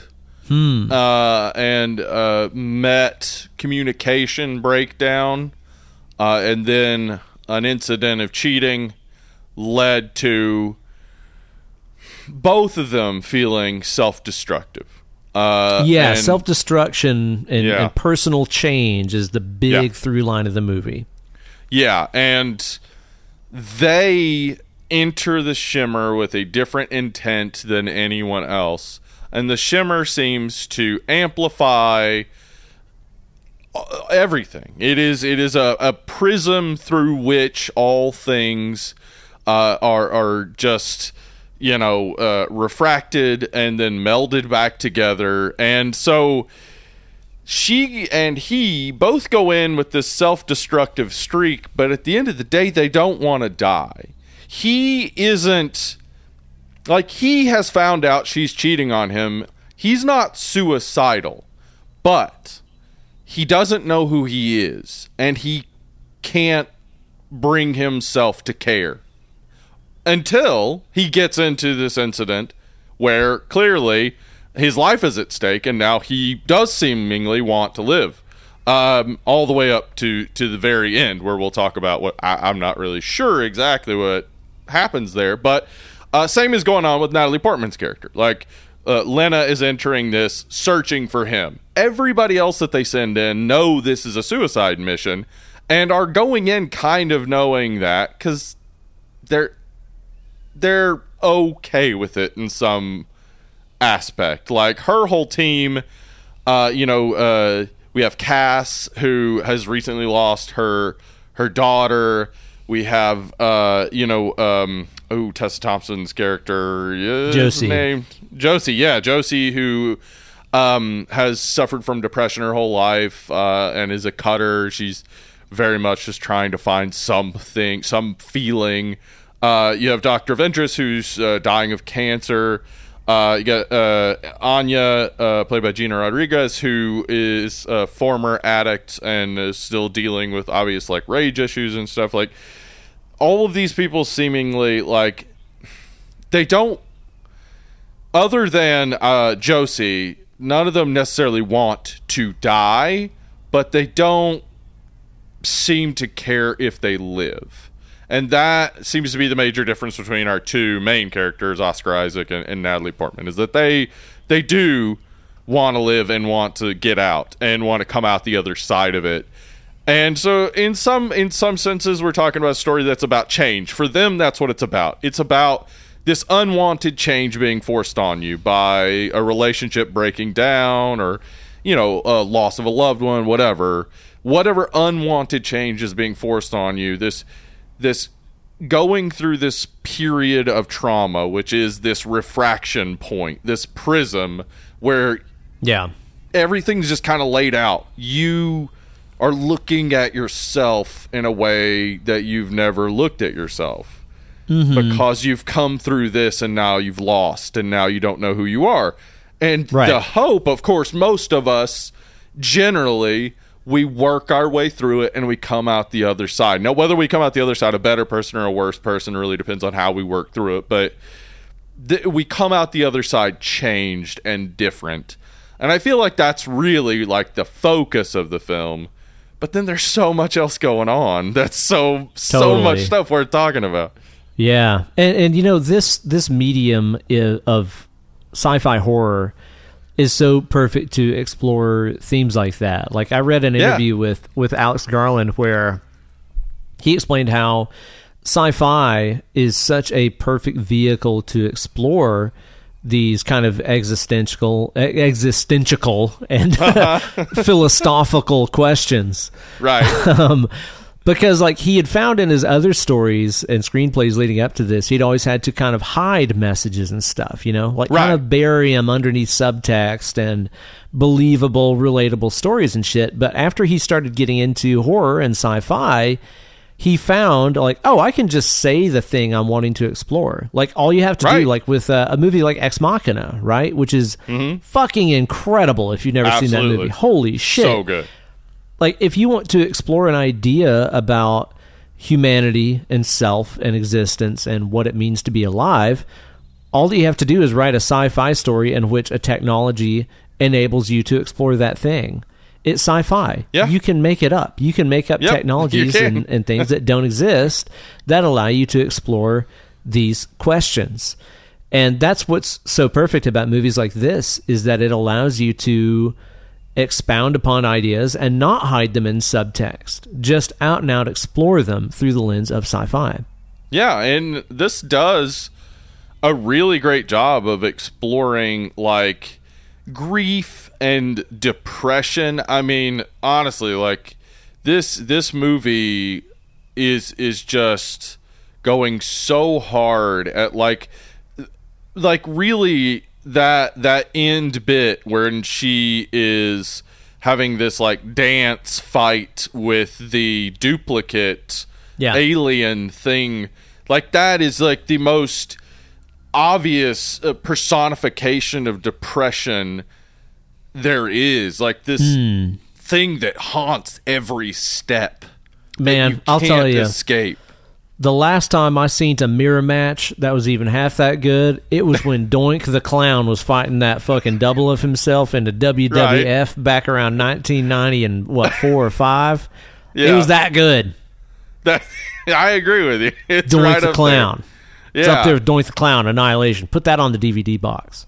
Up there with Doink the Clown. Yeah, like the way that it is this force that like will not allow her to escape and the more she tries to escape the more suffocating and encompassing it becomes It mashes It's- yeah it, it is it is this like very clear personification of depression and just the final steps honestly of like getting beyond the the the last bits of change that like terrible bit where you just have to accept it's gone. Like whatever it was a relationship uh you know a loved one a, a you know uh, I hate to say it a pet but any anything like that where you know that it's never going to be the same again and you get past that final bit uh, I, I think like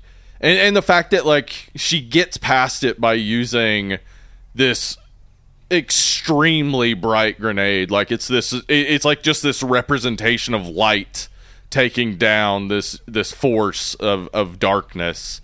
Uh i think it's it's kind of perfect um, but I, I also think like again, like there's so many other avenues. I don't want to get too caught up in any one because there's so many avenues that the movie is going down Yeah. that we definitely got to talk about. Oh, totally. And of course, this is based on the book, and I have Right. I have not read the book. Kate read the book before we saw the movie, and I remember whenever we watched the movie the first time, she was not really a fan of it at all because she's like, "Oh, why'd they change this? Why'd they change that from the book?" Um, which she, if I recall, she liked the book okay. She wasn't like nuts about it, but she found some of the changes that they made to be a bit unnecessary. She liked it more this time around. Um, and it's kind of interesting because that was also sort of Garland's approach to Yeah. this screenplay is that he had read the book a while back, but didn't reread it before he wrote the screenplay. What was his reasoning there? Well, okay, so um, he wanted to capture the feel of the book. Like to him, it, the the story wasn't so important, and knowing that it was a trilogy, like he didn't want to make like a trilogy. He wanted to make a single story. My God, Uh, I applaud any director that sees the opportunity to make a trilogy and turns it down. Thank Right? you. Fucking thank you. God, listen, this is the more I watch like a whole behind the scenes, like the all the the extra uh, DVD stuff, and like the more I heard from him, the more I was like, yes, yes, this person gets it. Um, he yeah, he wanted to make a single story, and like he he read it uh, before it was even out, like because Paramount had bought the rights to it as a film before it had even been released as a book. Oh. Uh, and he had started his adaptation to screenplay even before it was out. So he didn't Wow. have any idea what the next two books would include, etc. And he worked with Alex Garland worked with Jeff VanderMeer and like telling him his ideas and stuff. And Jeff VanderMeer liked his ideas. So That's cool. It's not like they were opposing forces on this. Like, uh, Yeah. you know, you can read the book and enjoy that for what it is, and that is a trilogy with a whole much more story and a whole lot more, you know, going on. This is a much more personal, simple story told in a very elaborate world. yeah. um, and there's and I- big changes. Big, big, they're big they're huge. Yeah, they're gigantic changes to Yeah. the book. Yeah, I read the the synopsis of the book and I was like, that's not the movie at all. No, like the the term the shimmer doesn't exist in the book. Um, No.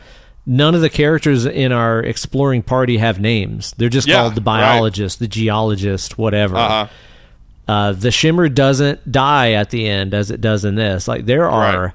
A monumental amount of change. Ventress is more of a secret bad guy character that is hypnotically uh, controlling a lot of the people in the party. Like that's Yeah. Mm-hmm. crazy. Yeah, that's not in here. Though I think there is a streak in Ventress uh, that Jennifer Jason Lee is, is, is certainly pulling out of manipulation. That Yeah, like totally. she she knows what she's doing when she's giving the information she's giving to Lena. Like she knows she's gonna get her out there with them. Uh, she knows what she's doing every time she makes every choice she makes. Like drawing them all into the pool, like after they've seen that video, like she she did that because uh, uh, Anya was saying it wasn't real. Like she was just like really whip like pulling away that blanket and saying, "No, you can't hide. Like you got to see this. This Yeah, is real. This is what we're Yeah. dealing with." Uh, yeah, and and it felt like almost to me, and I'm not even sure because I know like uh, Al- Alex Garland said like he loved working with Jennifer Jason Lee and like she, she he's never met a more original person in his life. I, I it feels almost like in her head she's thinking that Ventress is maybe trying to merge her cancer with the shimmer to kill it because like she gets all the way to the center of it and then Hmm. Like yeah. voluntarily tries to merge with it like it seems to me like maybe that was in her mind like jennifer jason lee was thinking like ventress has this plan maybe and it Well, clearly here's the thing: work, like, but i- i- still. is her plan? Maybe if I merge with this, you know, DNA altering alien thing, it will cure me. Maybe. Or is her idea? I'm going out anyway. Maybe if it eats me, it'll kill itself. Maybe Yeah, I'll yeah. give it cancer. Like I Yeah, don't really know which way her motivation goes. Yeah, I, I don't either. Because, yeah, she does seem to be kind of entirely self interested, but also like, you know, she has her uh, bit where like they're talking about self destruction. And you know she's the psychologist. She's she's talking about how like uh, you know, it's this isn't like a suicide mission. It's you know, uh, these people are self-destructive. Like they're they're there's a tendency to break up anything that that is good in their life or whatever. Um, and so like there's that idea that like she's not self like she's not like suicidal. She she is maybe self-destructive but she's not suicidal. So like I, yeah i feel like she doesn't think going in like as you said like she definitely has nothing to lose so that's on her mind. But i feel like she thinks going in yeah at at, at best maybe it cures me you know So- right. And at worst, I die, but I kill it and eliminate this Right. threat that is that is Yeah. spreading. Like I like that. I like that bit of narrative that we get at the start, uh, where Natalie Portman is teaching a class and she's talking about that sort of exponential cell growth. One becomes two, Right, becomes 4 uh-huh. becomes eight.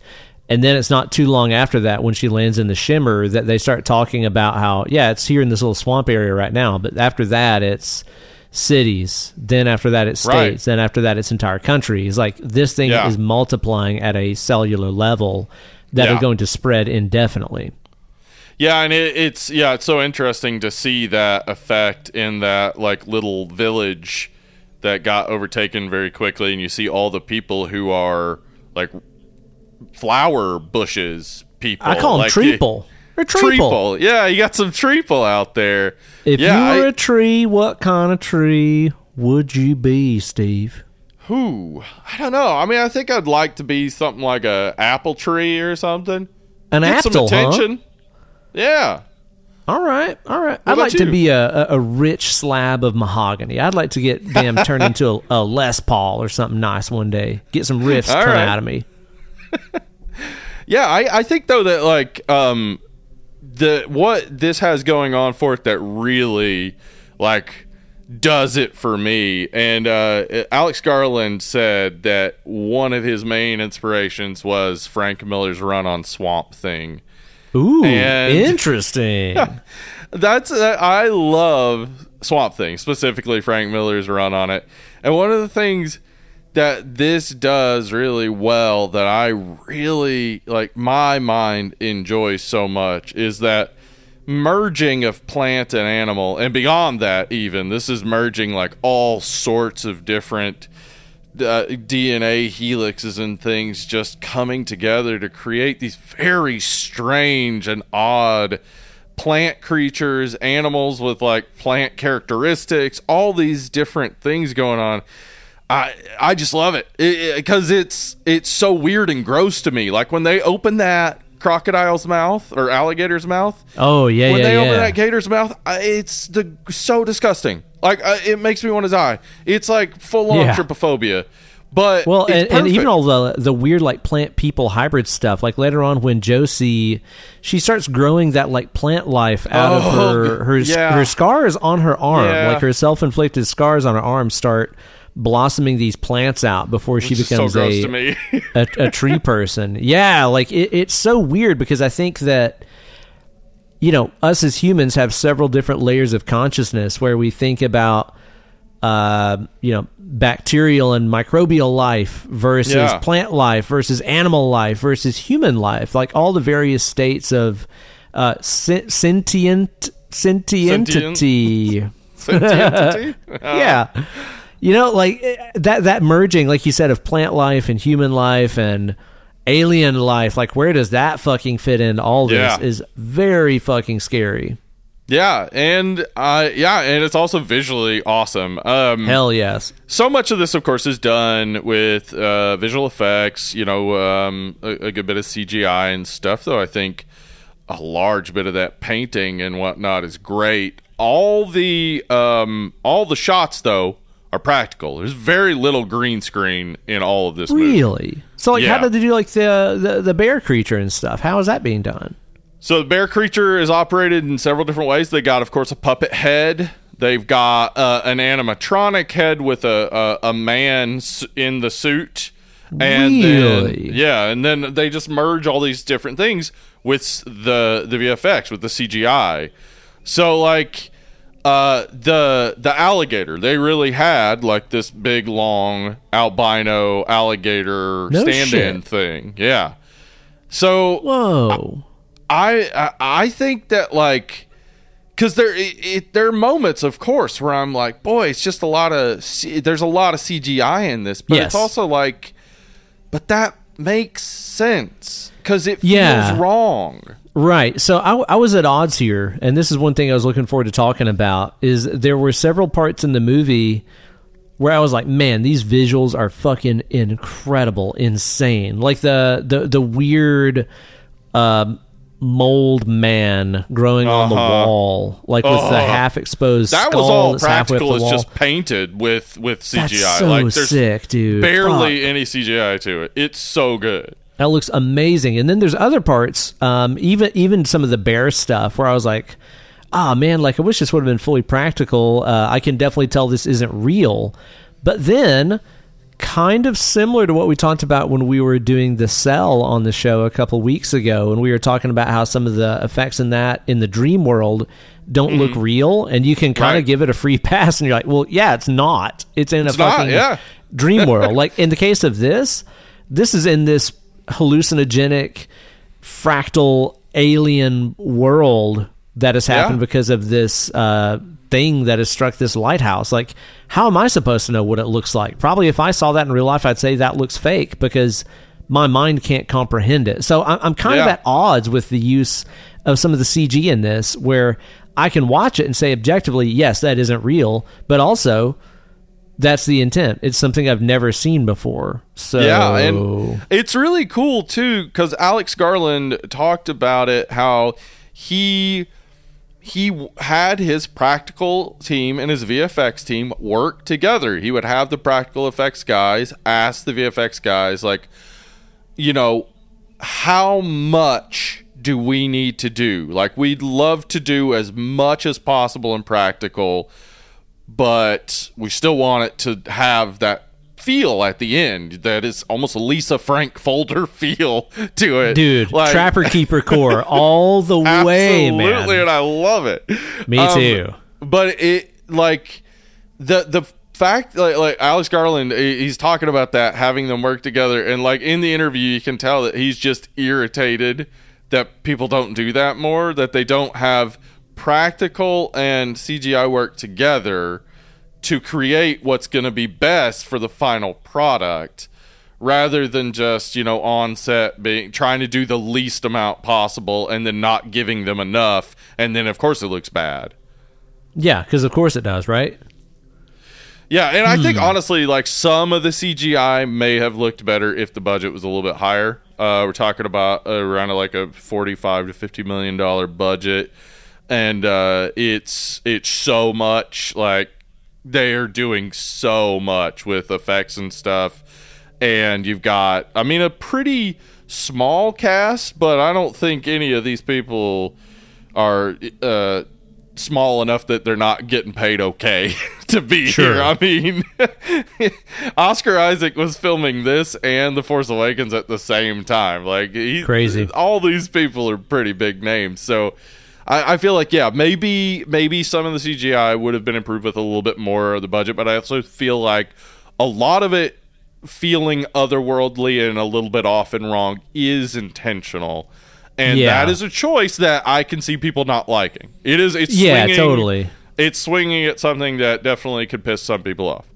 I wonder what all some of the inspirations that they had for you know visualizing the shimmer were. There are moments in here, um, like for example, when they see the the weird little, I don't know, it's like a hairy deer antler creature Uh-huh. uh, in the glade there that has its own little twin. Like that feels very like SquareSoft JRPG to me. Yeah. Uh-huh. Uh, some of that reminds me of that. A lot of the look of the of the shimmer itself, and even some of the really trippy stuff we get towards the end of the movie, reminds me so much of an artist that uh, some people in the metal scene might know because he designed covers for the band Cynic, and I believe some other projects that Paul Masvidal was involved in.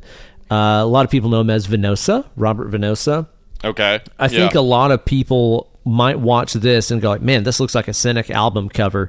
Check out Venosa's art sometime if you haven't, and you'll see exactly what I mean. I texted you that the other night. Did you look up any of his stuff? Yeah, dude. And yes. It looks like this, right? Absolutely. Yes. Yeah, 100%. Kind of like fractal, like Uh-huh. weird colors melting into each other, weird pattern based stuff that seems mathematical at its core. Man, especially Yeah. whenever we have Natalie Portman there in the lighthouse in that little underground thing in that hole, and she encounters what is. I think the alien in its true form. It's just kind of that single-eyed, pulsating Right. blob thing. Yeah.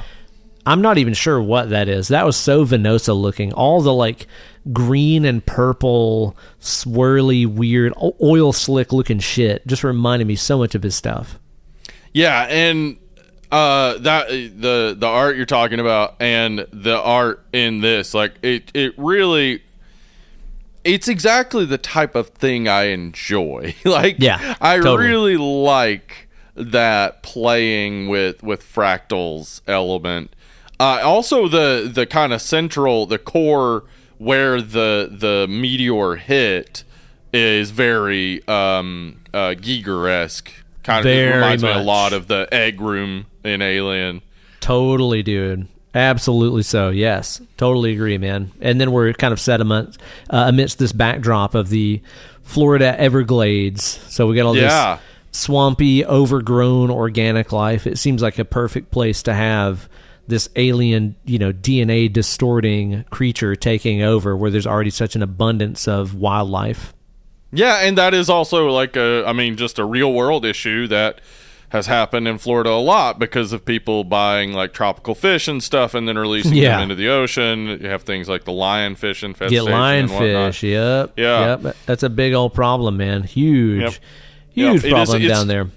Yeah, it's kind of the perfect place for this thing to land and thrive. Yeah, and it it I love what it is, as you said. Like it's whatever it is is indefinable. It is a it's it, it even when it's like taking that shape that is that cloud with a light in the center it's it's constantly shifting and changing and the textures to it are evolving all over the entire time we see it like it it, it seems like it doesn't have a a shape it, it itself is nothing but this sucking hole which again is a perfect uh, connection to depression uh, that is just this sucking hole pulling in the light and, and giving nothing back Oh, and it's so it, it's so inhuman and unrelatable and you know, yeah. alien to us. Literally, like we can't really Yeah. comprehend it. Even the way that it distorts time is something that instantly Yes. hooked me with this. As soon as they go into the shimmer,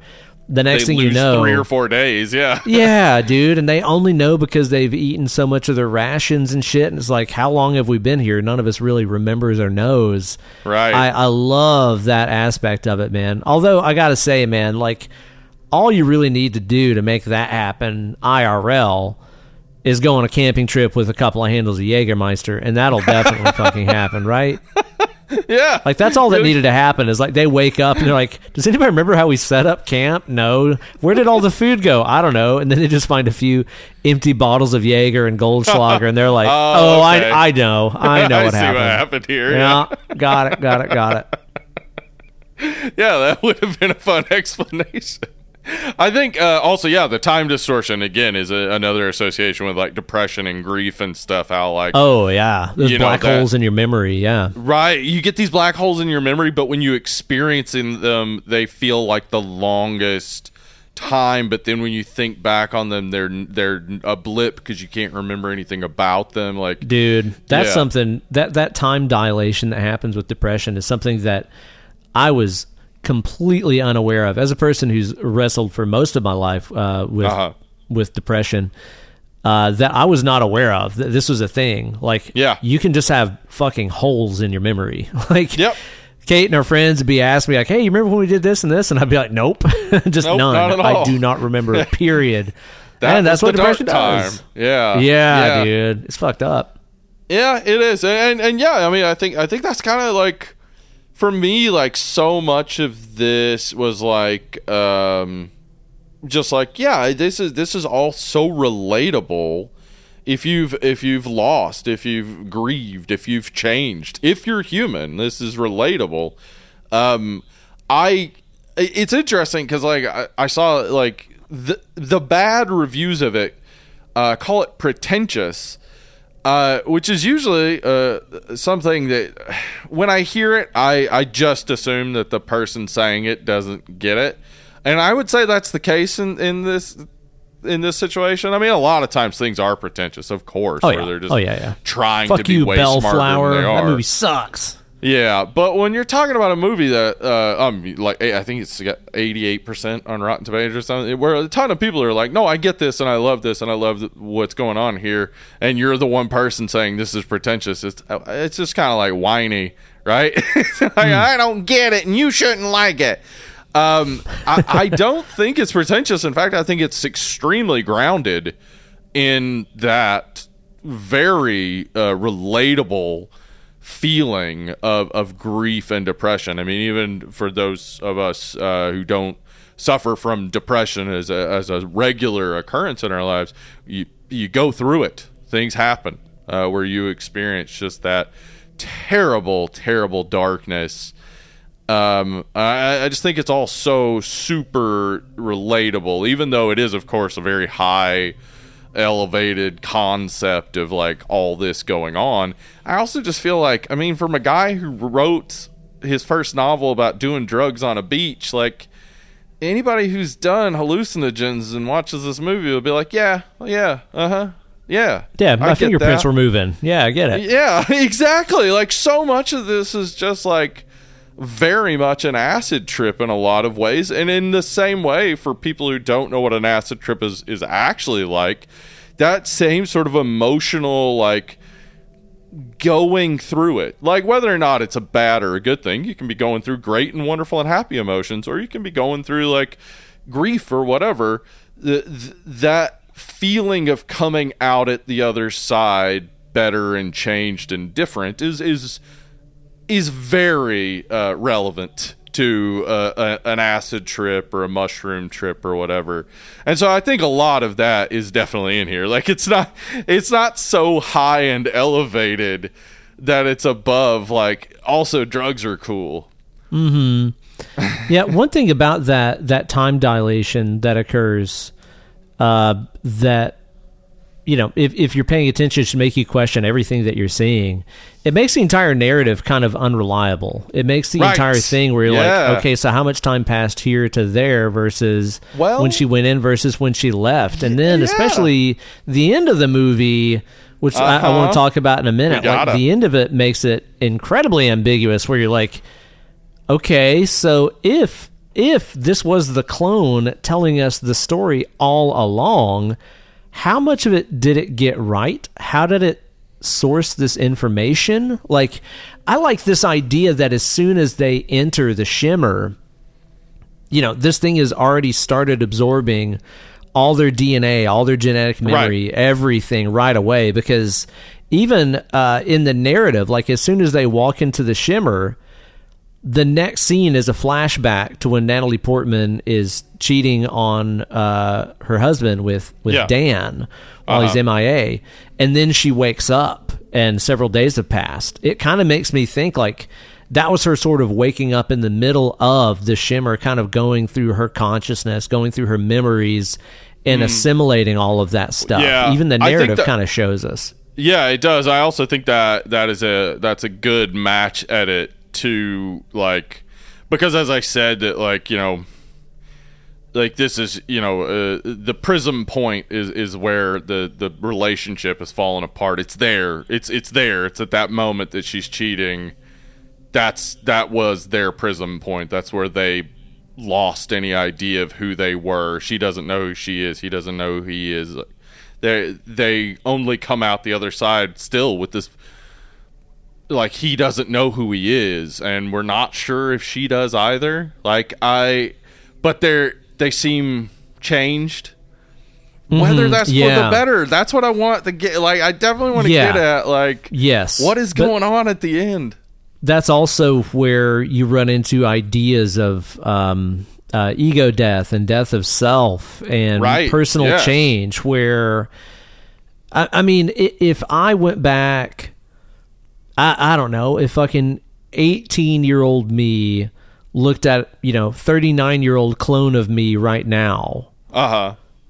I might have a, a super freak out and be like, this is me, but it's not me anymore.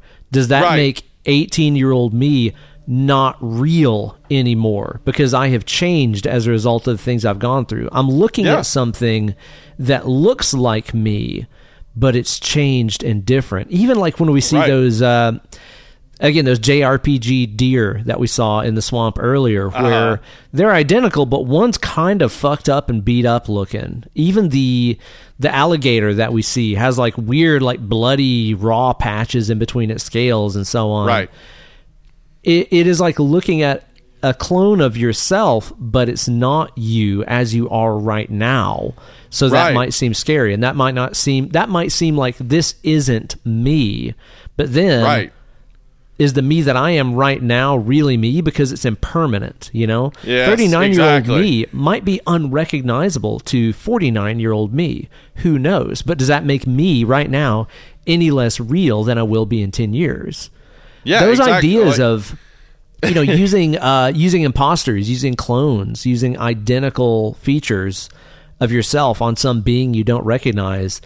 Uh, I think that's so interesting, and that's such a great metaphor for grief and trauma and Yeah. self destruction that these people are going through. It might be unrecognizable to you, but it is still you. Yeah, and Cass says that when she's talking about her daughter dying. She says, uh, in, in a way, there were two bereavements. Uh, my- Exactly. my, beautiful girl and the person I once was. Yes. Like that that that you know, we we all can look back on ourselves and remember a time when we were just a completely different person. And you know, whether or not you like the person you are now, uh, that person's gone. Like that person is dead. Uh, the the hope is that you can come to like the person you are now, or come to be a person you like, because the person in the past i- is gone. The the the impermanence of self, the impermanence of of of any individual being like this knowable uh, being is is just so. It's so interesting, and this movie is playing with that. So Oh yeah.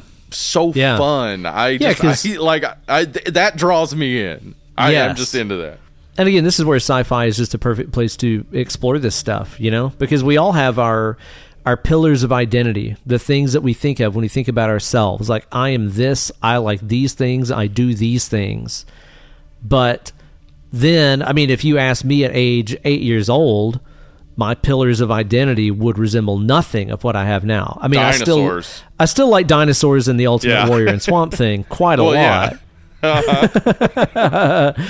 but you know there's so much of me that has that has changed it might be scary to think about those pillars of my identity no longer existing i mean the idea that Yeah.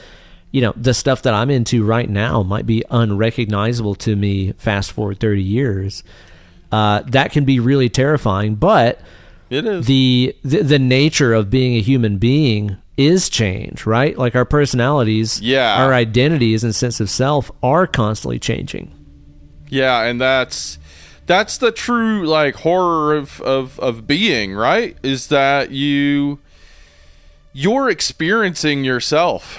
Like you're you have to be grounded by the world to be reminded constantly to not just ca- get caught up in your own subjective experience. Like because if we if we start thinking about ourselves uh, and I as a person with anxiety disorder do this all the time. I know tons of people depression etc all sorts of things you get caught up in thinking too much about yourself. You get sucked into this ego hole. And all that you're doing is creating i mean again this movie kind of showing this you're creating this duplicate of yourself to examine and it's not you because it's something you created to look at like you are not that thing you're making Right. this subject to observe but that's not you it's your perception of yourself Well, here's Uh, the and- thing that makes it horrifying too, though. The more that I think about it, the more we talk about it. You know, the the self identification and personal changes we're talking about are all based on our own experiences and our own stuff we go through in life. But the idea that an alien life form could forcibly make those changes on you Oh. is terrifying. Like the fact that like what if I Yeah. came into contact with an alien life and I came home and I I recognized my wife but I didn't really have any associations with her anymore and Right. I like no longer cared about, you know, sick riffs and Thai food.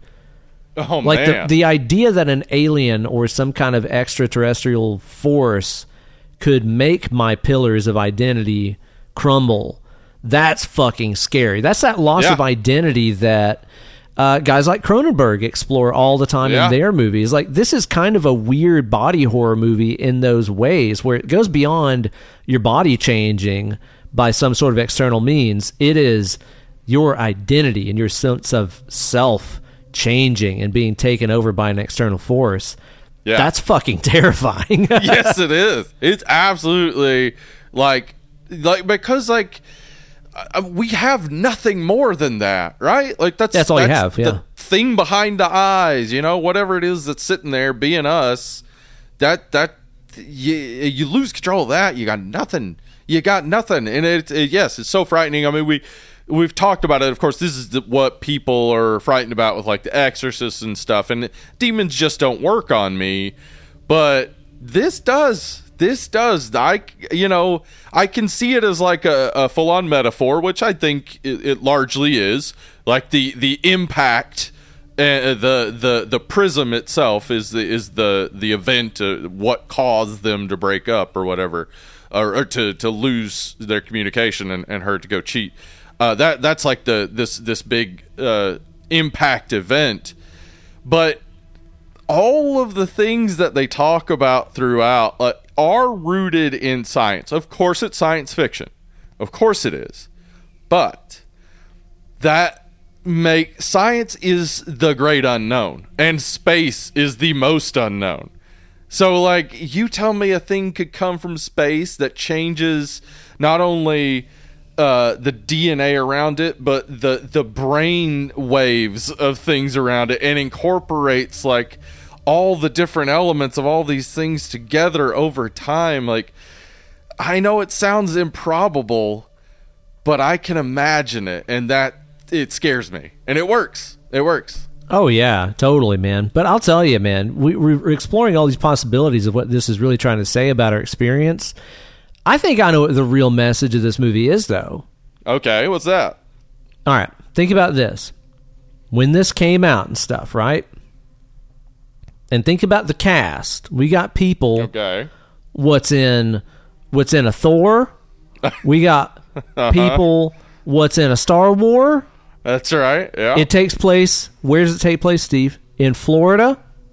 okay. The Shimmer is nothing more than an analogy for dang old Disney and how it's just taking over and assimilating every damn thing. That's all that it is. Whoa. It's just about Disney.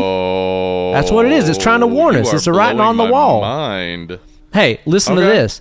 That fucking bear creature, what you seen in this movie? Okay. That's just a that's just a damn uh, Disney Imagineer in, in a B- Baloo costume from a Jungle Book. He got merged with a Florida bath salt meth man. That's all that is. His DNA Florida got all crossed up like Got merged. Okay. Okay. That got balooed. That's all it is. Disney just assimilating every damn thing. Yeah. Blew my damn mind just now. I didn't even think about that. I know, but now you think about it, it just makes I more and more sense, don't it? does. It makes all the sense in the world, really. dang old Padme with uh, uh, uh, Poe Dameron hanging out with Valkyrie in Florida. Yeah. Psh, Sounds like fucking Giznap universe to me. Giznap. Yeah, they're at it.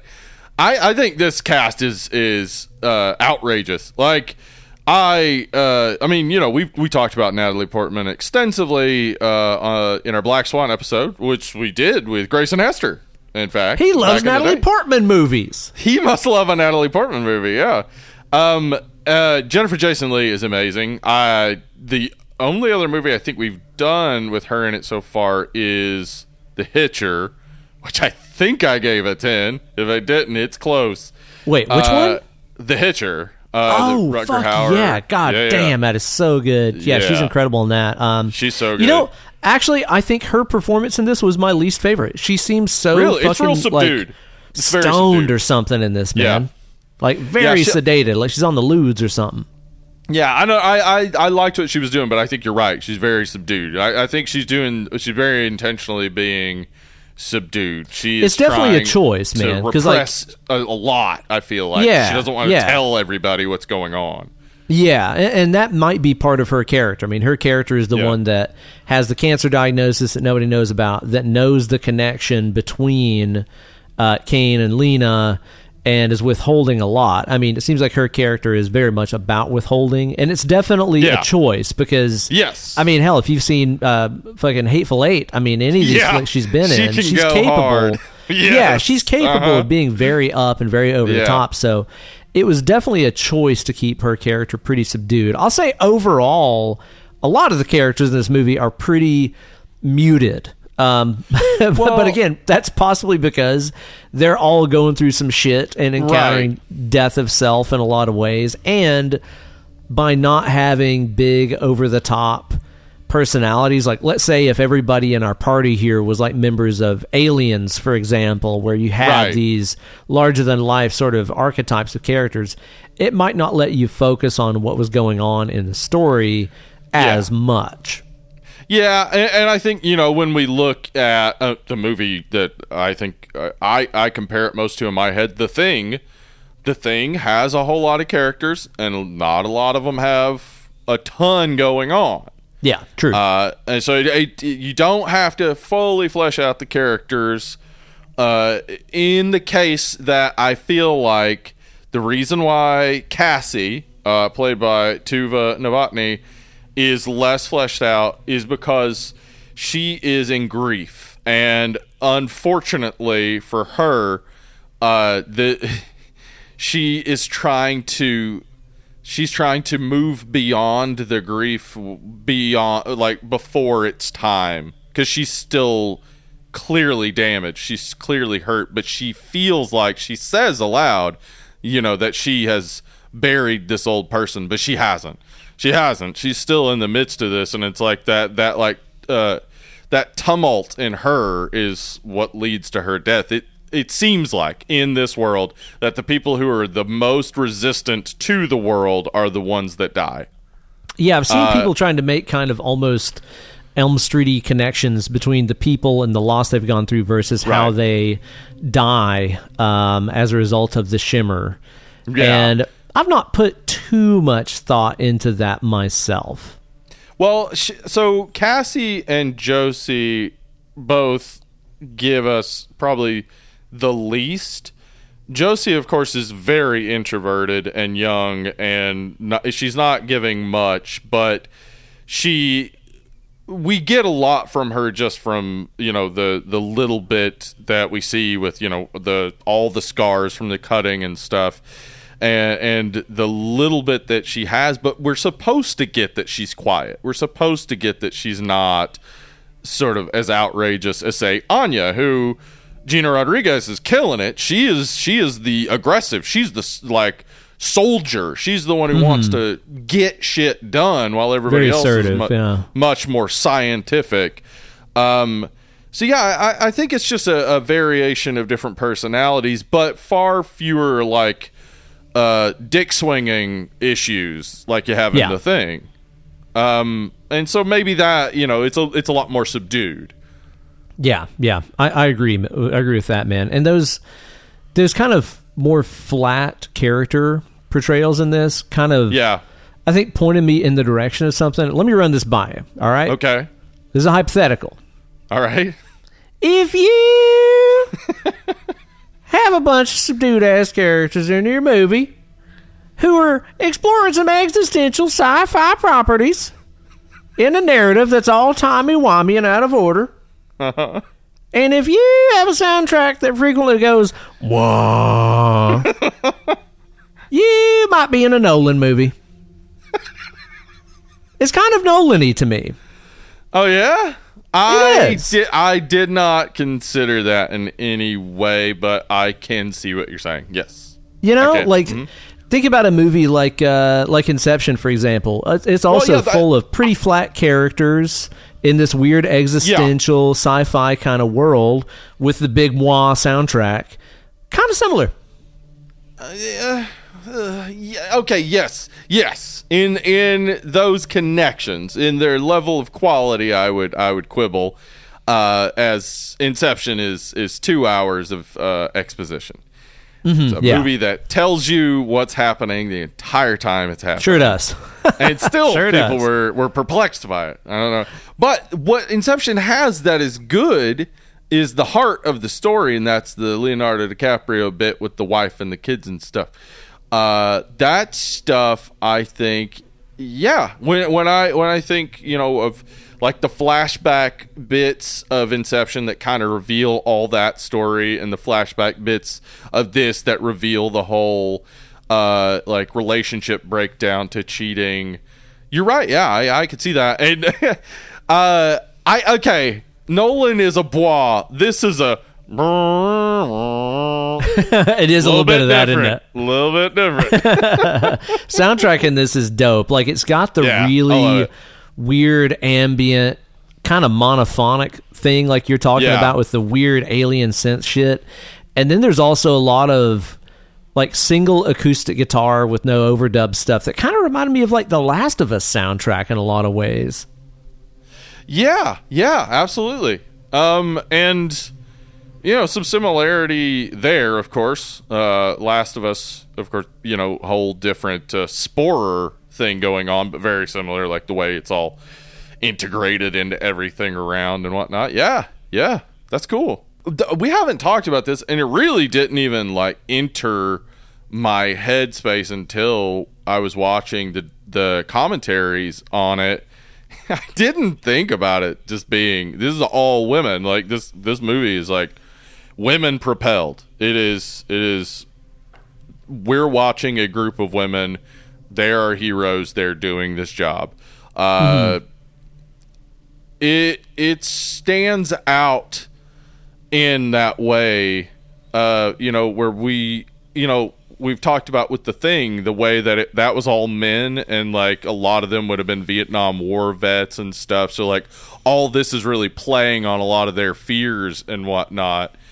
And this this is the same thing like annihilation like you have the, like the bear using cass's screams to draw them out and to like be able to uh, like figure out where they are because it seems like the bear can't see like it It's can got no eyeballs. yeah, it can only kind of feel fear or something.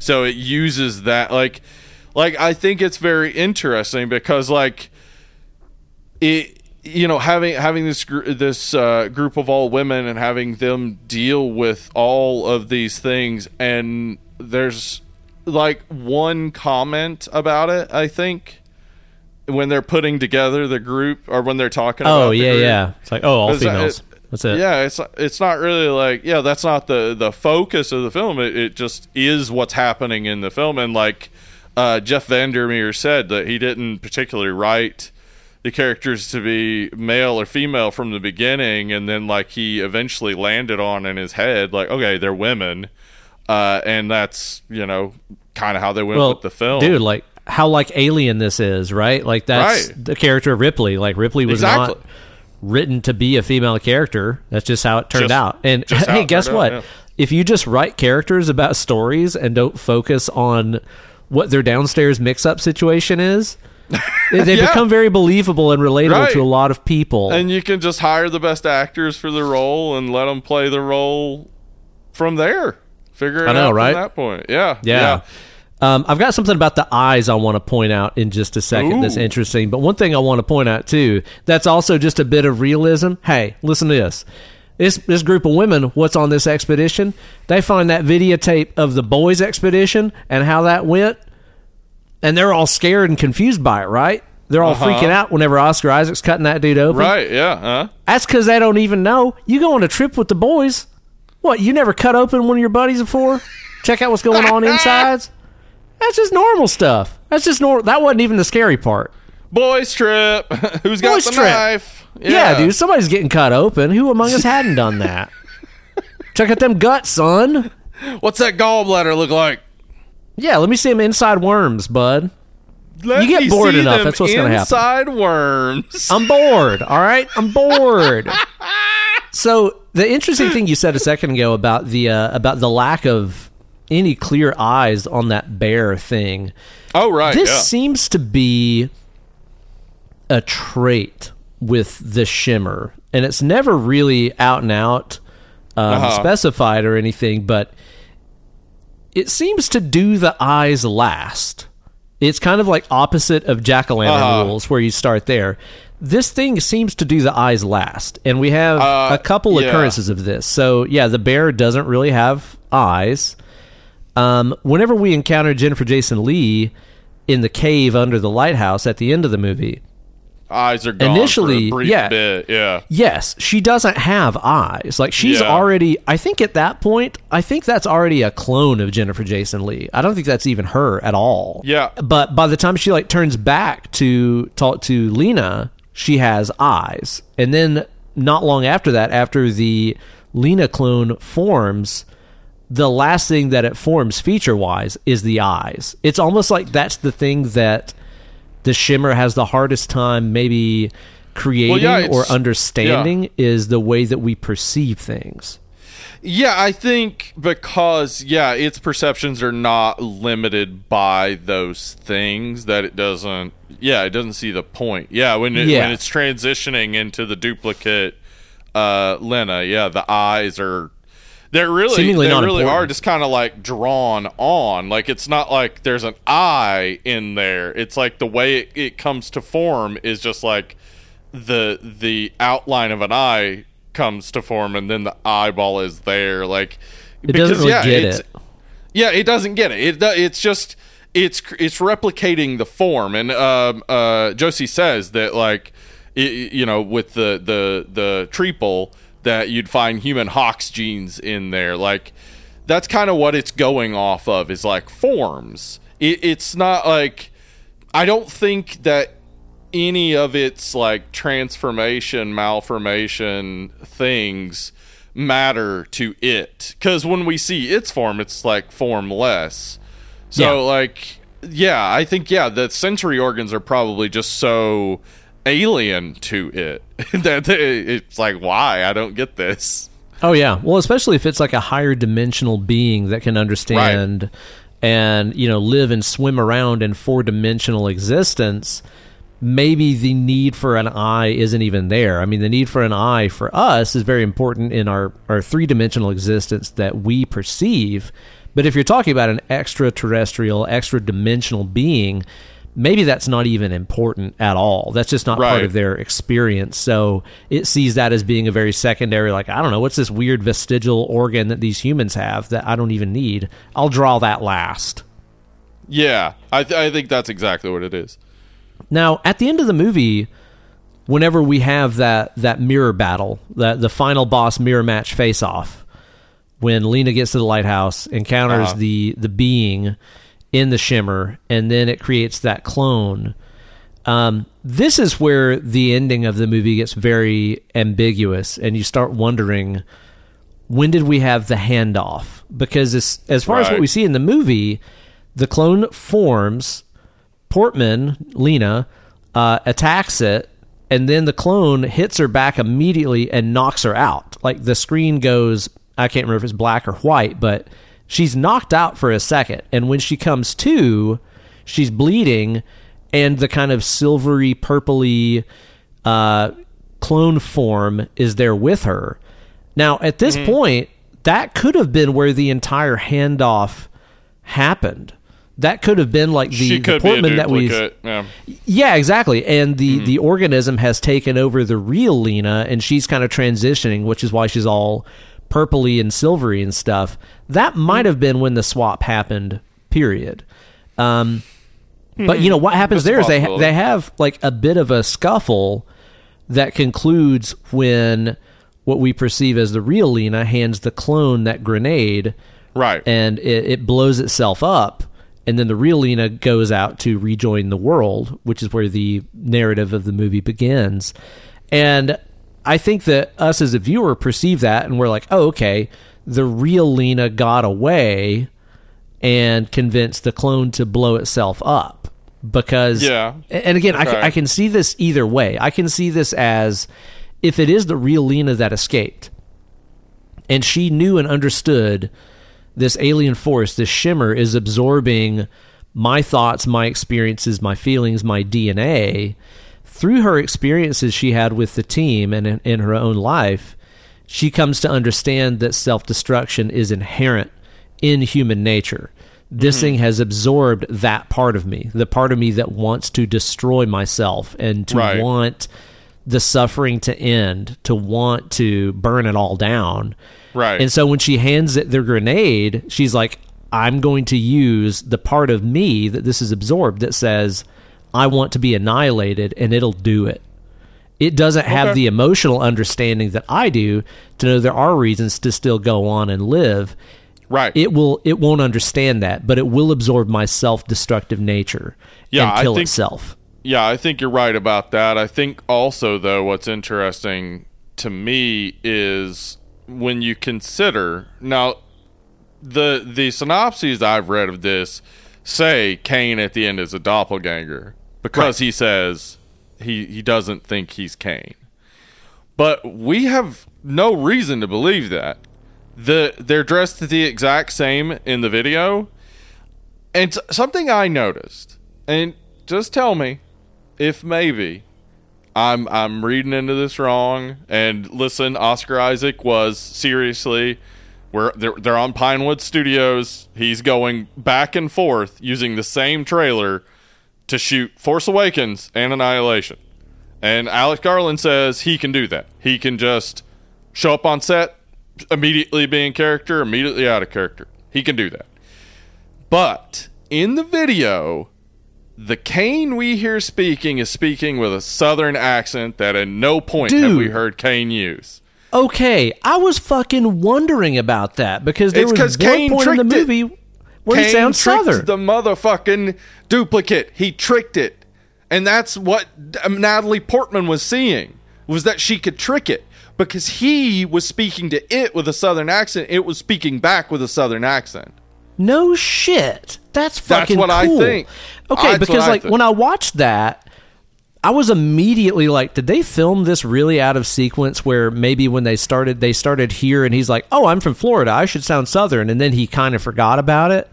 But when you put it in that context, you're talking Yeah. about where like he's sitting in front of it with the Yeah. phosphorus grenade and like, hey, you know what happens when one of these goes off? You're talking about well, that scene, that's right? what I'm saying. Yeah, I'm saying is he's the one behind the camera. oh shit! Yeah. He's convinced he's done the same thing.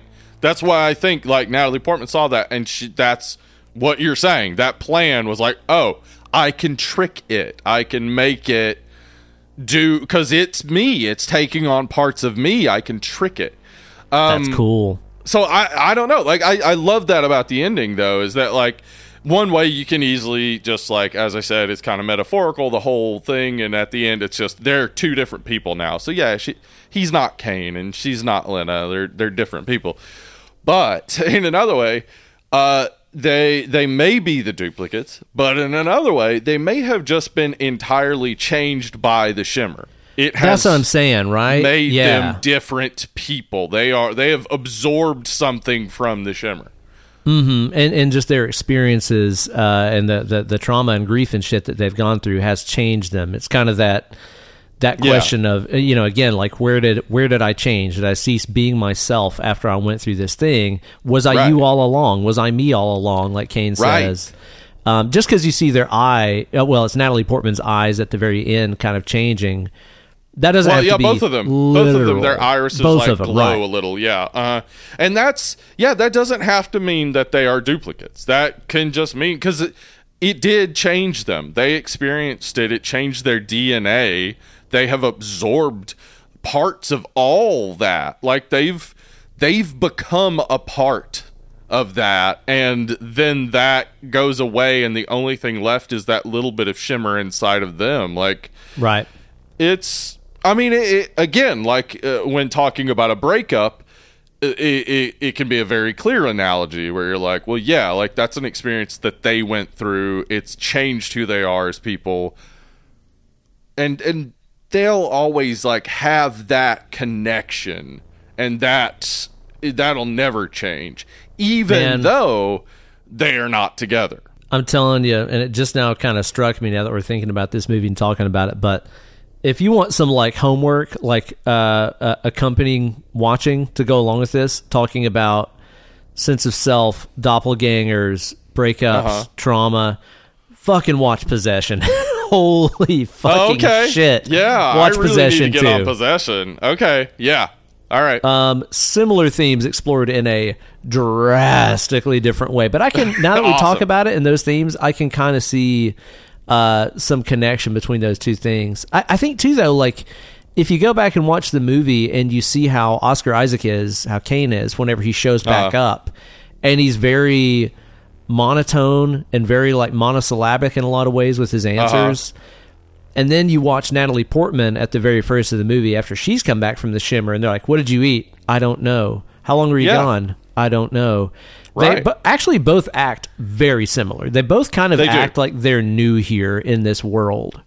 They do. That's true. But it, it it's also possible again because the shimmer changed them. Everything is new.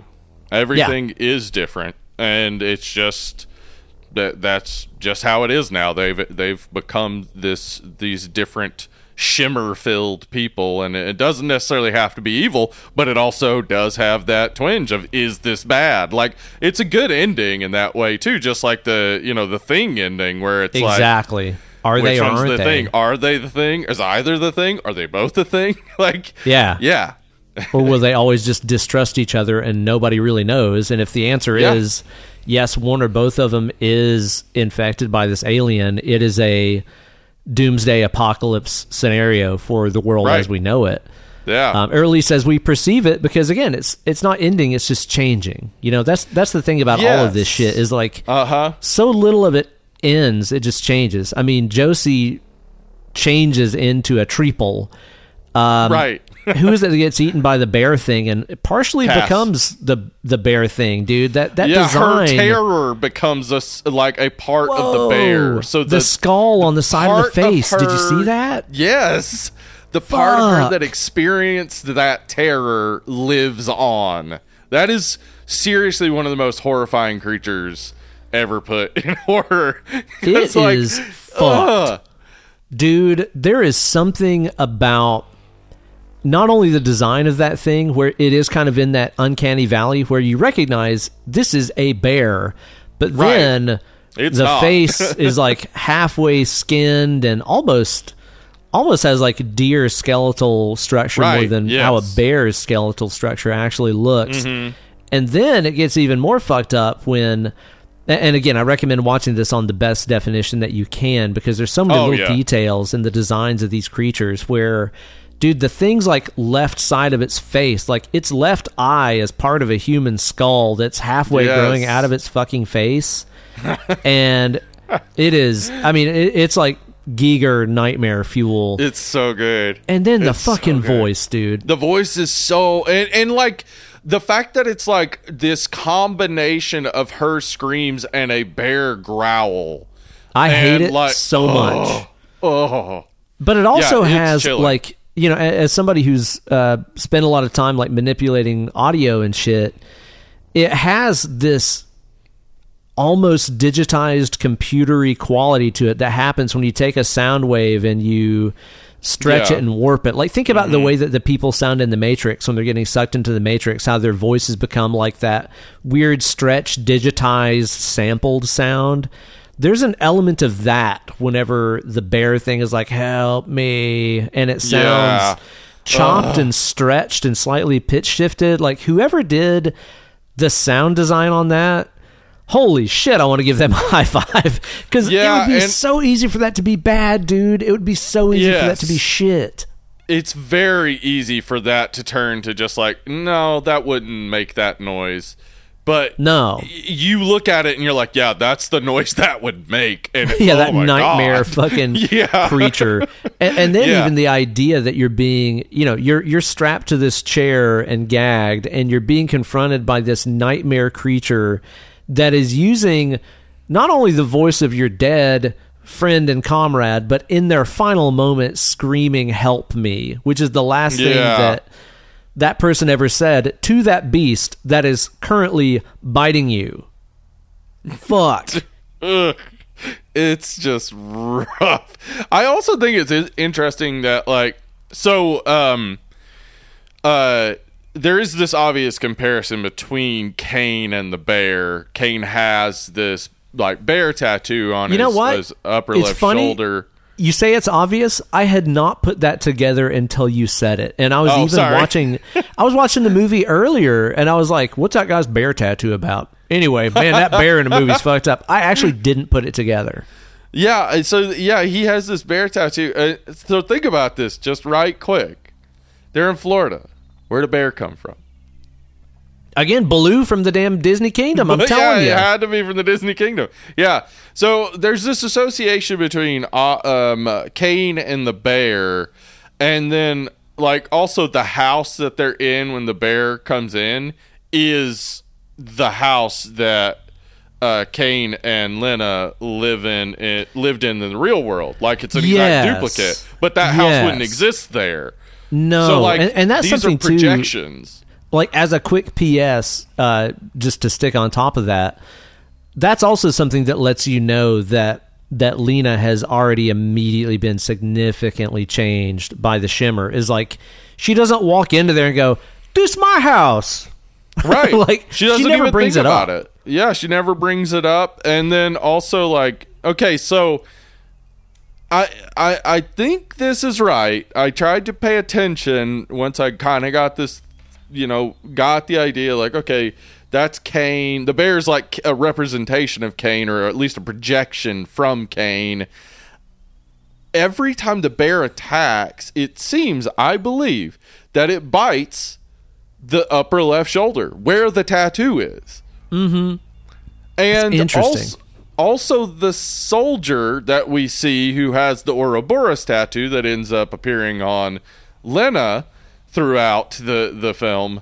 Uh, he also has the beginnings of the bear tattoo showing up on his sol- shoulder when you see that malformation in the pool.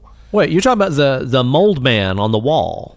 Yeah, yeah, yeah. yeah. He's got the bear tattoo starting. Well, it, yeah, it's starting to appear on his on his shoulder there. So Well, and you know, ultimately, if you get down to it, a tattoo is is nothing more than a, a self inflicted injury. Yeah, it's you self know? destruction. Yeah, I Yeah, you're stabbing yourself. Yeah, and that's that's just a this the, a really good representation because when we first see her, you see the tattoo, but if you don't pay attention, like just really pay attention, you might not notice she doesn't have the tattoo. Later, there's a bruise. She's talking to Cass, and she Yes. says, "Oh, I must have got it uh, from the the gator." The gator. But it's not it's it's the tattoo slowly showing up on her skin because for some reason the the tattoos are are are relevant. Like they're not part of DNA so the alien like it is it is reading it as this separate thing that attaches to a human. Like hmm, almost yeah. like a parasite or something But it sees it, it. It sees it as important. Like it's seeing. yeah it's important hmm it's seeing this uh, uh, this injury, this self inflicted trauma as being important to this alien species it's encountering. Right. So this is worth replication, I suppose. Right, yeah, and it keeps doing it. Yeah, it keeps just trying Hmm. to, to put tattoos on things, and, and it, it's I don't know. I, I I think that there's maybe something deeper there, but I think as you said, like yeah, tattoo is kind of a representation of a of uh, of of, of self destructive tendency. The to sit down in a chair and say, "Hey, could you scar my skin and stain it, please?" Because Uh, I want it there. Yeah. Yeah, because I want it there. I gotta say though, it's kind of disappointing that, especially considering this is taking place in Florida, and we've had all these different soldiers and stuff going in and out of that thing. Um, which in the book, apparently, it's mentioned that there have been like hundreds of Yeah, missions uh, to this thing. right. They've just been and this is just like a soldiers to this three. I believe, in this one. But yeah, Yeah. in the books, it's a ton, ton of people. Yeah, But I'm pretty disappointed that there there wasn't like tattoos of maybe like Calvin pissing on the Chevrolet bow tie showing up on everybody, or maybe like one of the one of the tree people, you know, is like Calvin pissing on the bow tie.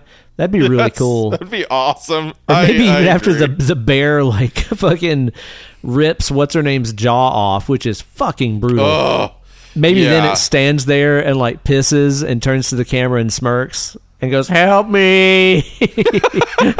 like it's like imitating the tattoos it's seen. That would have been really dramatic and interesting to yeah, me. Yeah, it would have been. If you ain't first, you're last. Forward first on race day, something like that. You know. there is definitely a different version of this movie where they took the setting Eller of Florida cut. more seriously. Yeah. Dude, there's totally an Eller cut where, you know, Yeah. you've got way more shimmer infected uh, Mickeys and Minnies and Aladdins running around. Uh, Florida bath salts guy. Uh-huh. Man, you got all kind. You got a DeSantis down in there just fucking Oh, shit up, being absolutely. horrible. I think Uh-huh. that I think the shimmer would have just spit him out and been like, "This is too horrific to be That human." may have happened. Yeah, Either that or it starts happened. giving everybody subtle lifts in secret heel boots that they're wearing all the time. Like, come on, just accept your height. Like, what's? I don't understand. I, uh, We're in the age of the short king, man. Just live it. Just live it. Absolutely. It's fine. Uh, well, I, I guess that's not his uh, primary issue. Yeah, that's not his primary issue. not no. his primary. issue. no, no, that's the least of the worries of that fucking Right. piece of shit. But yeah, I think there's a different there's a different version of this movie that I'm cooking up right now. That'll be fun to explore one day. Yeah, absolutely. That like uh, that'd be like this like splatter movie of like yeah, like a full on uh yeah bath salts guy. And and yeah, just like your your fully armed redneck. Can you imagine like it it merging a, a, a redneck with a flag and guns? Oh my And an god, eagle. dude. a gun And a flag Punisher eagle. sticker. yeah. Damn, dude. Oh, speaking of the Punisher sticker, yeah. because of course, as I do every day, I ended up behind a truck today that had a big ass Punisher sticker on it because Yeah. n- no moron in the south of the truck has ever thought, you know, it'd be cool a Punisher sticker on my truck. So original, dude. You're so cool. Next time you see one of those and you look at the Punisher logo, I want you to think about what it would look like with skin over it because the Oh. teeth are real long Yeah. and it's just the top jaw. There's no bottom jaw Yeah. on it at all, but the teeth, the upper mandible are really long, that'd be a silly looking motherfucker. It would. It would. And that's why the Punisher killed him. You know, For looking silly. Might be looking too silly. Think about it. Just think about Yeah. it next time you see one of those. I will. I will. I'm doing it right now. Uh, it's a it's a fucking rad movie, man. Like I Yeah. I, I Yeah. like sci-fi horror for those reasons that we talked about. It allows you to not necessarily just explore stuff metaphorically. It allows you to go straight into the shit and say, well, what if there was an alien life form that could do this? What if there was a technology that could do this? Now let's explore the issue. I mean, that's what Black Mirror and shit thrives on, right? Like, Yeah, let's just create a technology to explore an issue rather than skirting around the issue. Right. Uh, let's confront it head on. But then the way that this movie also adds in the ambiguity to a lot of the things going on here, I think makes it really fun to think and talk about later on. Yeah, yeah, I agree. Um, boy, yeah, I, I, I got nothing else to say. I'm ready to slap a rating on this one. Number that thing. I did already ten. Damn. I, uh, yeah, I, I, I know I'm a, I'm, um, I'm heavy on the tens. I'm always tossing out dimes. So I just keep a roll of dimes. Just hey, you got a movie? Here you go.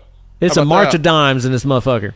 That's right. But um, this this is just a joy for me to watch. I didn't have uh, even a second of uh, like worry going into this about my score. Uh, it, it's a ten to me. This is is perfect. It's exactly the type of thing I want. I understand that uh, without the the specific touches of Alex Garland uh, and and all of these great effects artists and all the great like acting and stuff. Without those things, this is not a ten. The premise is cool to me, uh, and, and definitely gives it a whole lot of great points. But the it's it's the way it develops. It's the visual. It's it's the way it's it's acted. Everything is hitting on all cylinders for me, and it's the exact type of thing I want. So it's easy for me to say ten. I absolutely Booyah. understand this is not a ten for everybody though. So Ben, what's your score on this? Got it. It's not. It's not a ten for me. There are some things that, um, for for my experience, hold it back a little bit. Um, like I said, Jennifer Jason Leigh. I think her character is just so flat and seemingly sedated the entire time that if I found out she was on ludes the whole time, I would believe it. it was definitely a choice, but I just question that choice. Um, in, in, in that regard, some of the characters you know, and again, I can understand it where I don't have a ton to latch onto and like root for them and hope they make it out. But at the same time, that's not really what the story is trying to tell me. Right. Um, but I do find a lot of the a lot of the performances to be pretty sedate, and even some of the dialogue can get kind of melodramatic to me at times. Um, not all of it, but some of it, especially like some of the more like interpersonal scenes, like with Oscar Isaac and um, uh, Natalie Portman. You know, just in their memories together. Some of that dialogue is pretty stilted to me. But again, might be the memory of an alien that's telling this fucking story for all I know. So maybe Right. it's just not really getting it right. I don't know. Hard to say, right? That might be intentional too. Sure. Uh, but I still do find it a, a enjoyable, cool, unique movie that explores a lot of topics that I like to think about and ponder on myself. So I think I'm gonna hit this with like um I'm gonna say like a seven and a half for me. Seven Okay. and a half. That's fair. Great choice, Grayson. You uh, Yeah, gave us some Black Swan. Check out the Black Swan episode that we did with Grayson on the show. if you want to hear from that good old boy, he's a good old boy right there. So Uh-huh. check that one out and hear us talk about some other Natalie Portman action.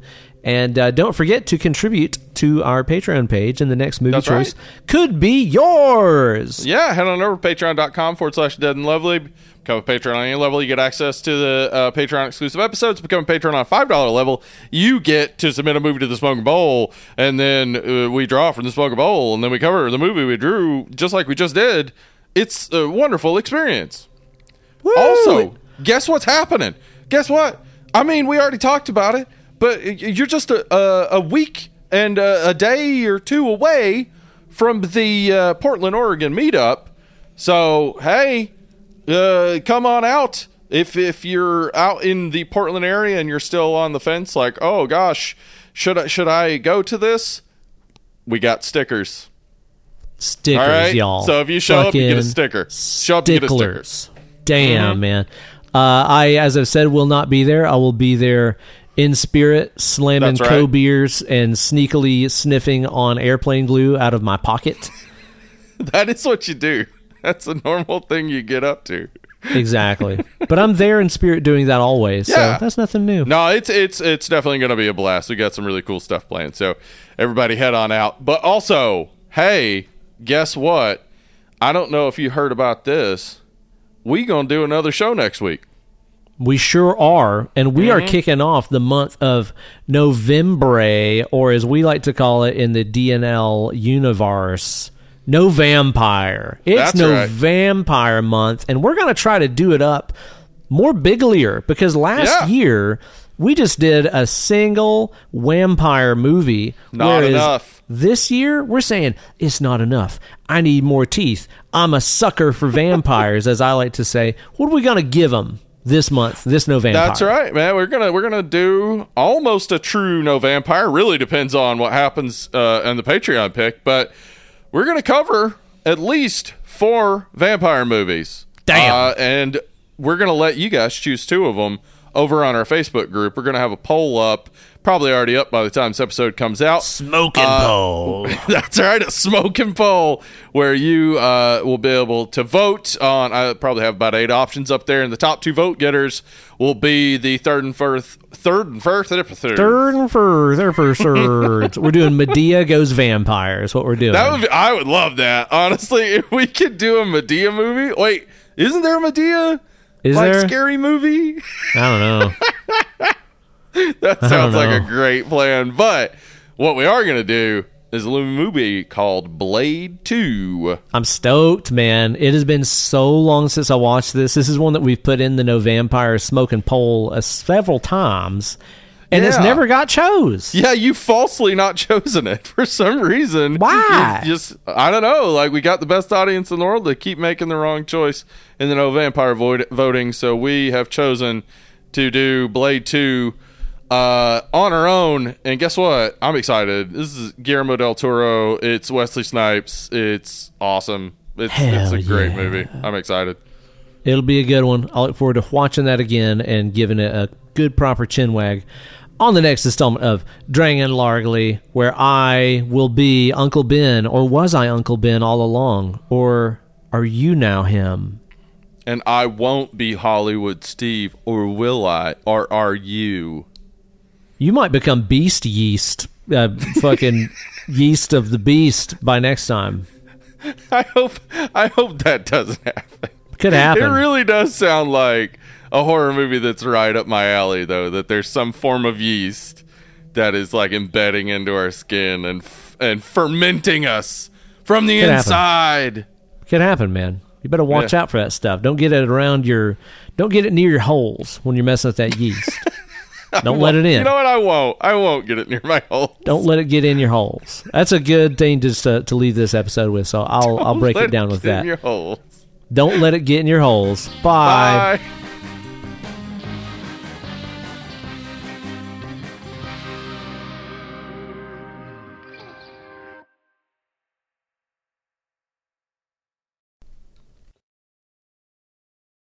Ben, why? Why is there not a twink porn star out there named Nancy Reagan?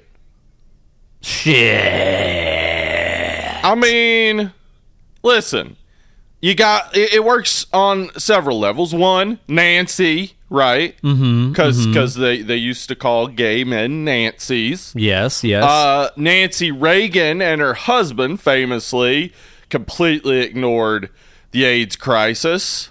So Mhm. Yes, they did that. Um, and also she was the throat goat, or at least that's what's advertised. This is my this is my pitch. Is That's that the there's word.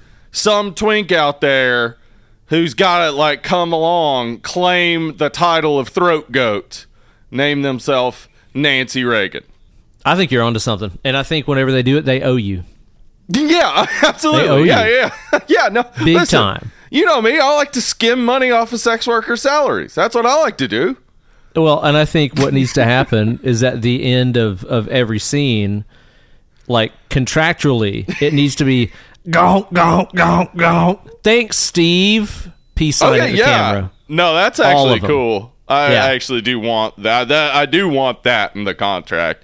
I don't have to take any money necessarily unless you're giving it away, Nancy Reagan. But I do want, like, right after you've just swallowed a, a big old cock, just like, thanks, Steve. Yeah, You you, did. need you you need a shout out. possible. Mm-hmm. That's Yeah. right. This gonk gonk's for you. This they have to say for every you, time. Yeah. Yeah. It's just fair. I mean, you I came love up with it. Yeah, yeah. Listen, I I get to become famous, well known great.